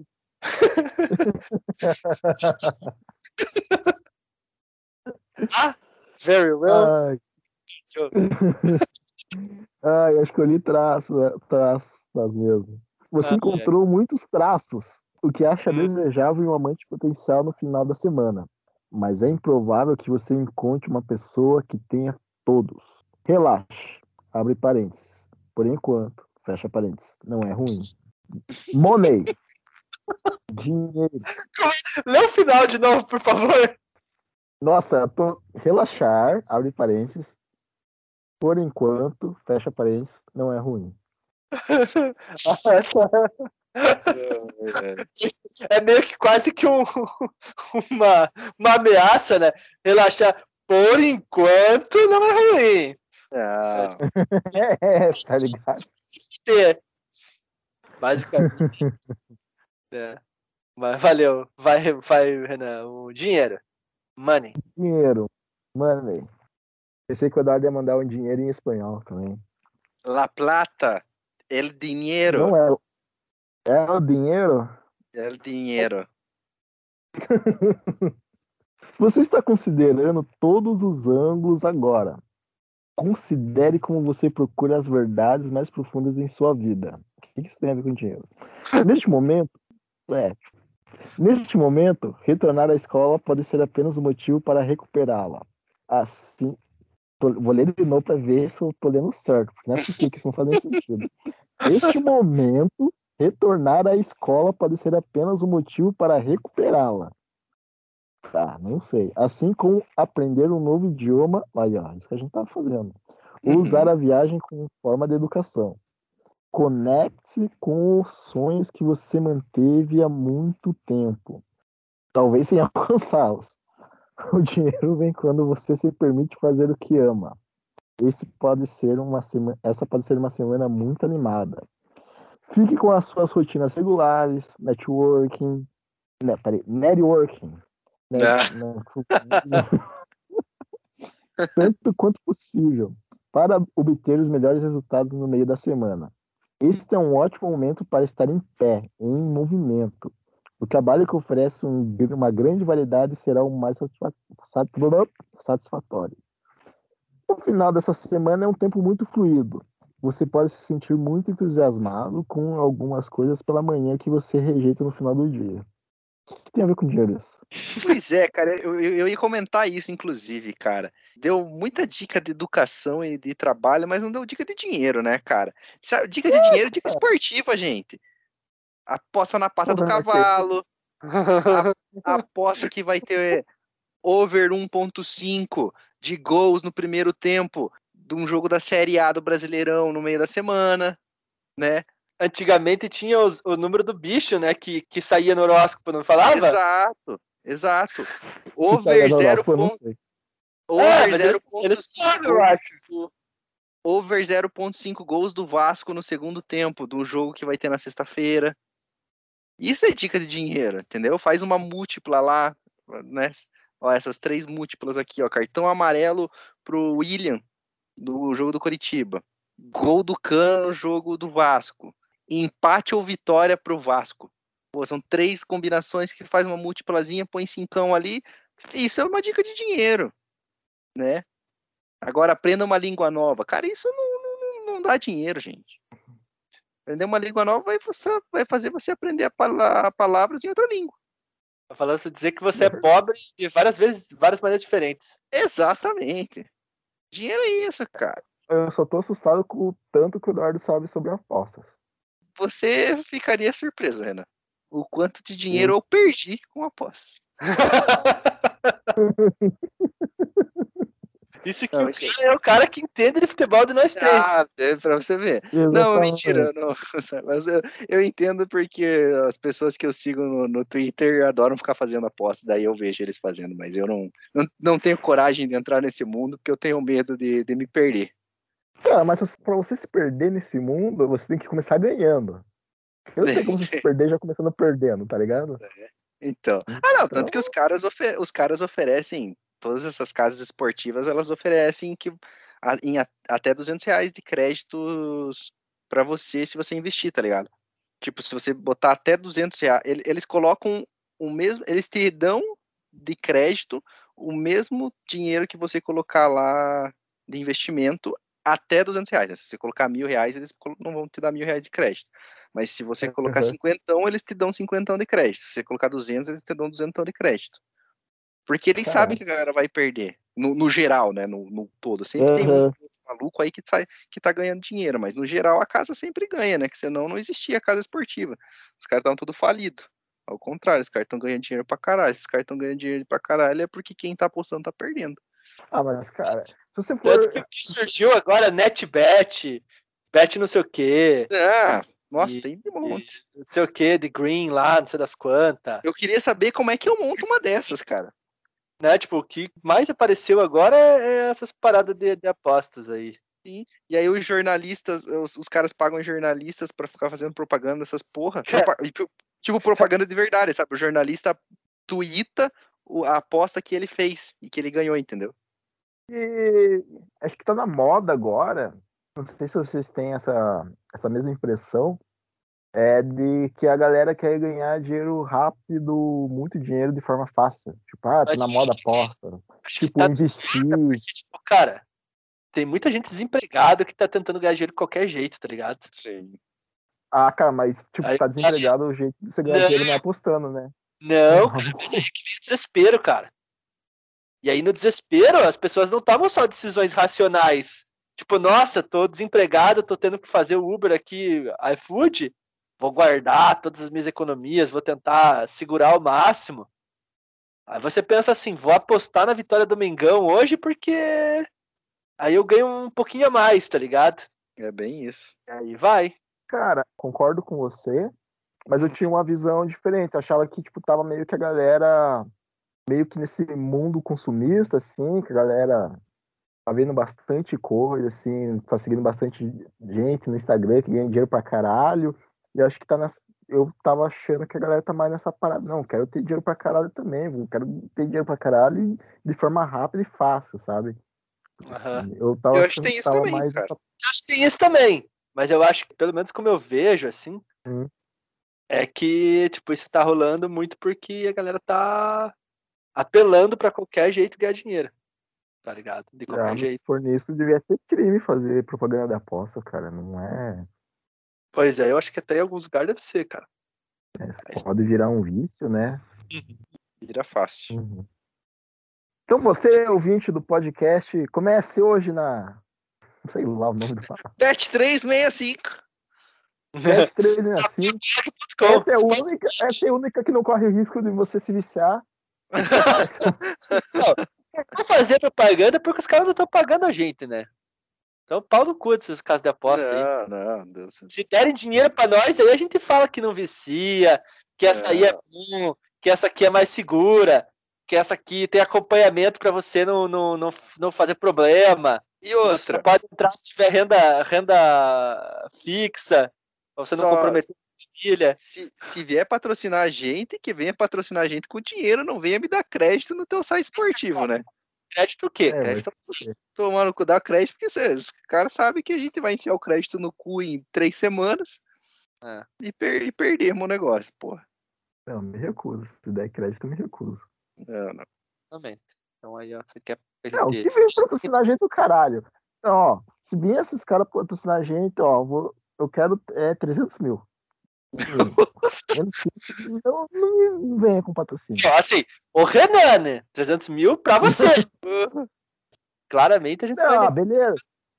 Ah, então, ah, pra mim, eu tava pensando em dar 100 mil pra cada um, mas já que cada um quer 300 mil, então tá bom. Vai 300 Aí. mil pra vocês também. Exatamente. Pode ser. Aí fechamos, fechamos em 900 mil. Mais 100 mil pra, O editor. pra ficar guardado. 100 mil pro editor. Pode ser, 100 mil pro editor, então. 100 mil pro editor. Fechou. Isso aí, então. Não, cara, faltou aqui, cara. Faltou a parte mais importante do Sigma. Que é o quê? Que é, é a saúde, cara. Como você vai ter dinheiro e amor sem saúde? Pô, é complicado. É verdade. Saúde. Os próximos seis meses serão afetados pelo alinhamento planetário atual. Que você inicia- iniciará agora determinará o que é o determinará quem é e o que é a sua vida nas próximas semanas. Mas não se preocupe. Ponto de exclamação. Tipo, ele gritou. É simplesmente uma questão de prestar atenção ao que importa e não ignorar o que é realmente importante. Como que é? Peraí. É simplesmente uma questão de prestar atenção ao que importa e não ignorar o que é realmente importante. Você só precisa se concentrar em suas, em suas prioridades favoritas, como saúde, trabalho e boas relações com os outros. Certo? É, interrogação. Alguma energia planetária problemática pode andar em torno do seu gráfico esta semana. Pode trazer todos os tipos de sintomas à tona. Eles não serão muito sérios, mas podem ser devidos ao estresse. É hora de relaxar e diminuir a velocidade. Leve sua saúde e a sua vida mais a sério. Se você tiver uma oportunidade de fazer uma curta desintoxica desintoxicação, caralho, de dois, de dois a três dias, este é um bom momento para isso. Aumente seu P. Ah, não. Outra coisa. É isso aí. Isso aí, então. Poste com segurança. Veja One Piece. E é isso é. aí. Assistam tudo que a gente indicou, né? Tudo, Assistam tudo. Tudo. Leiam o mangá do One Piece. Façam tudo, escutem a banda Electric Boys. Pô, pior que essa é boa, hein? É uma banda com quatro álbuns, só cinco, se não me engano. Exatamente. Então aí. Parabéns pro Fernando de ter lembrado o nome da banda. Pois é. Ah, cara, mas a minha memória é boa. Ele vai ouvir, Renan. Vai ouvir. Ele vai ouvir. Tenho certeza. Talvez, Talvez eu, eu ouva. Vai, cara. Nem que, nem que demore alguns meses pra você ouvir, Fernando, mas você vai. Ah, ah é? Você vai.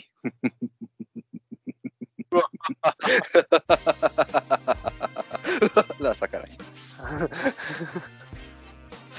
É isso aí, galera. Se cuidem. Um beijo a todos. Beijo a todos. Até. Até o próximo episódio. Falou.